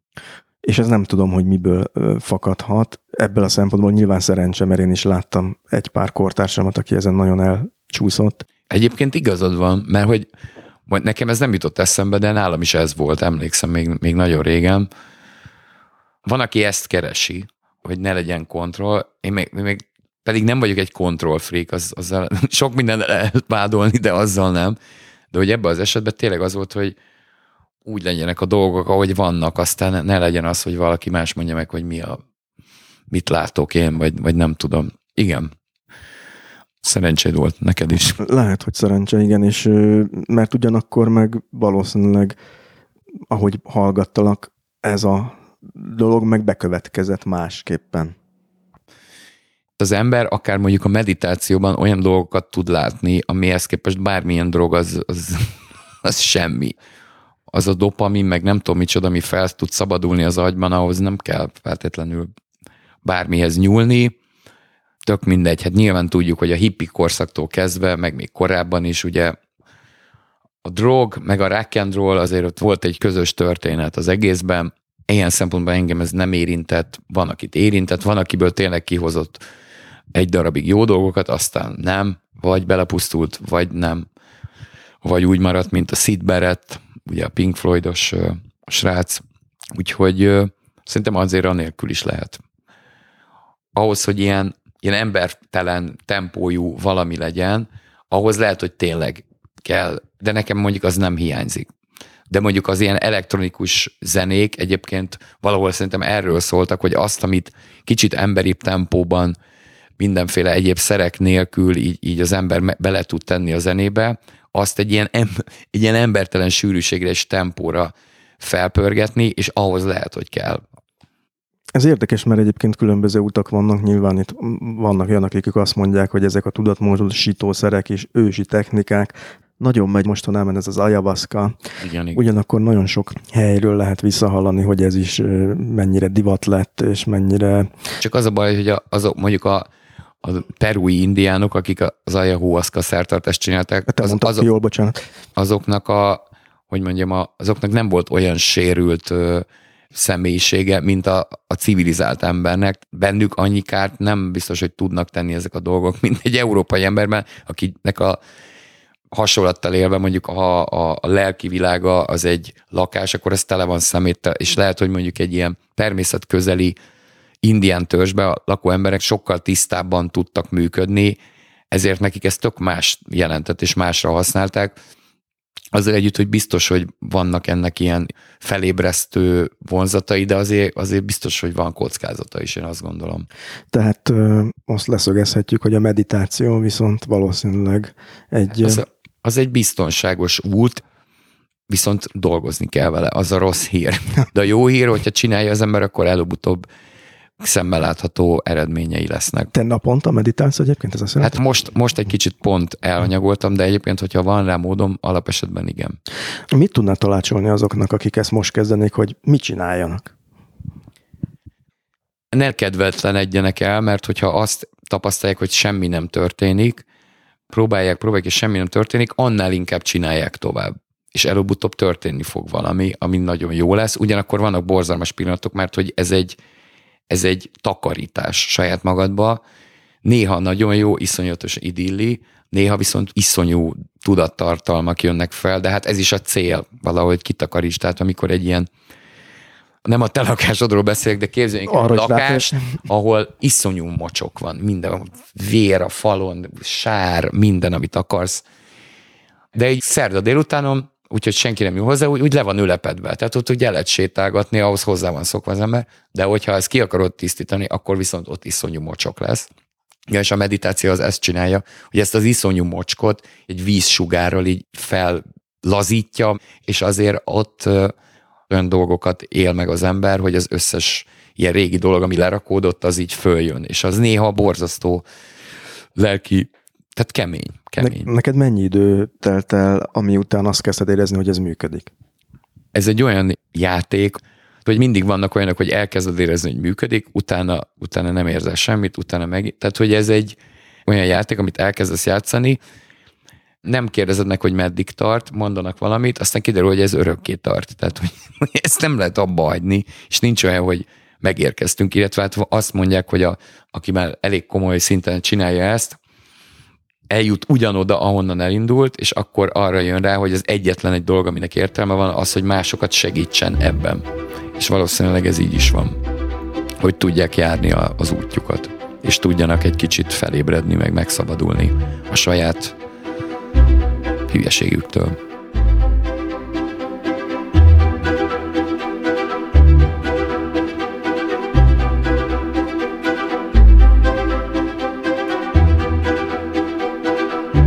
Ennyi volt mára az Élet meg minden, legalábbis ami ezt az epizódot illeti. Ez az adás is a hallgatók támogatásával készült. Ha támogatni szeretnéd a podcastot, megteheted a Patreonon. Linket találsz ehhez a műsor honlapján, amelynek címe az életmegminden.hu. A műsor végén pedig hallgass meg kérlek a további szponzorok egyébként hasznos ajánlatait.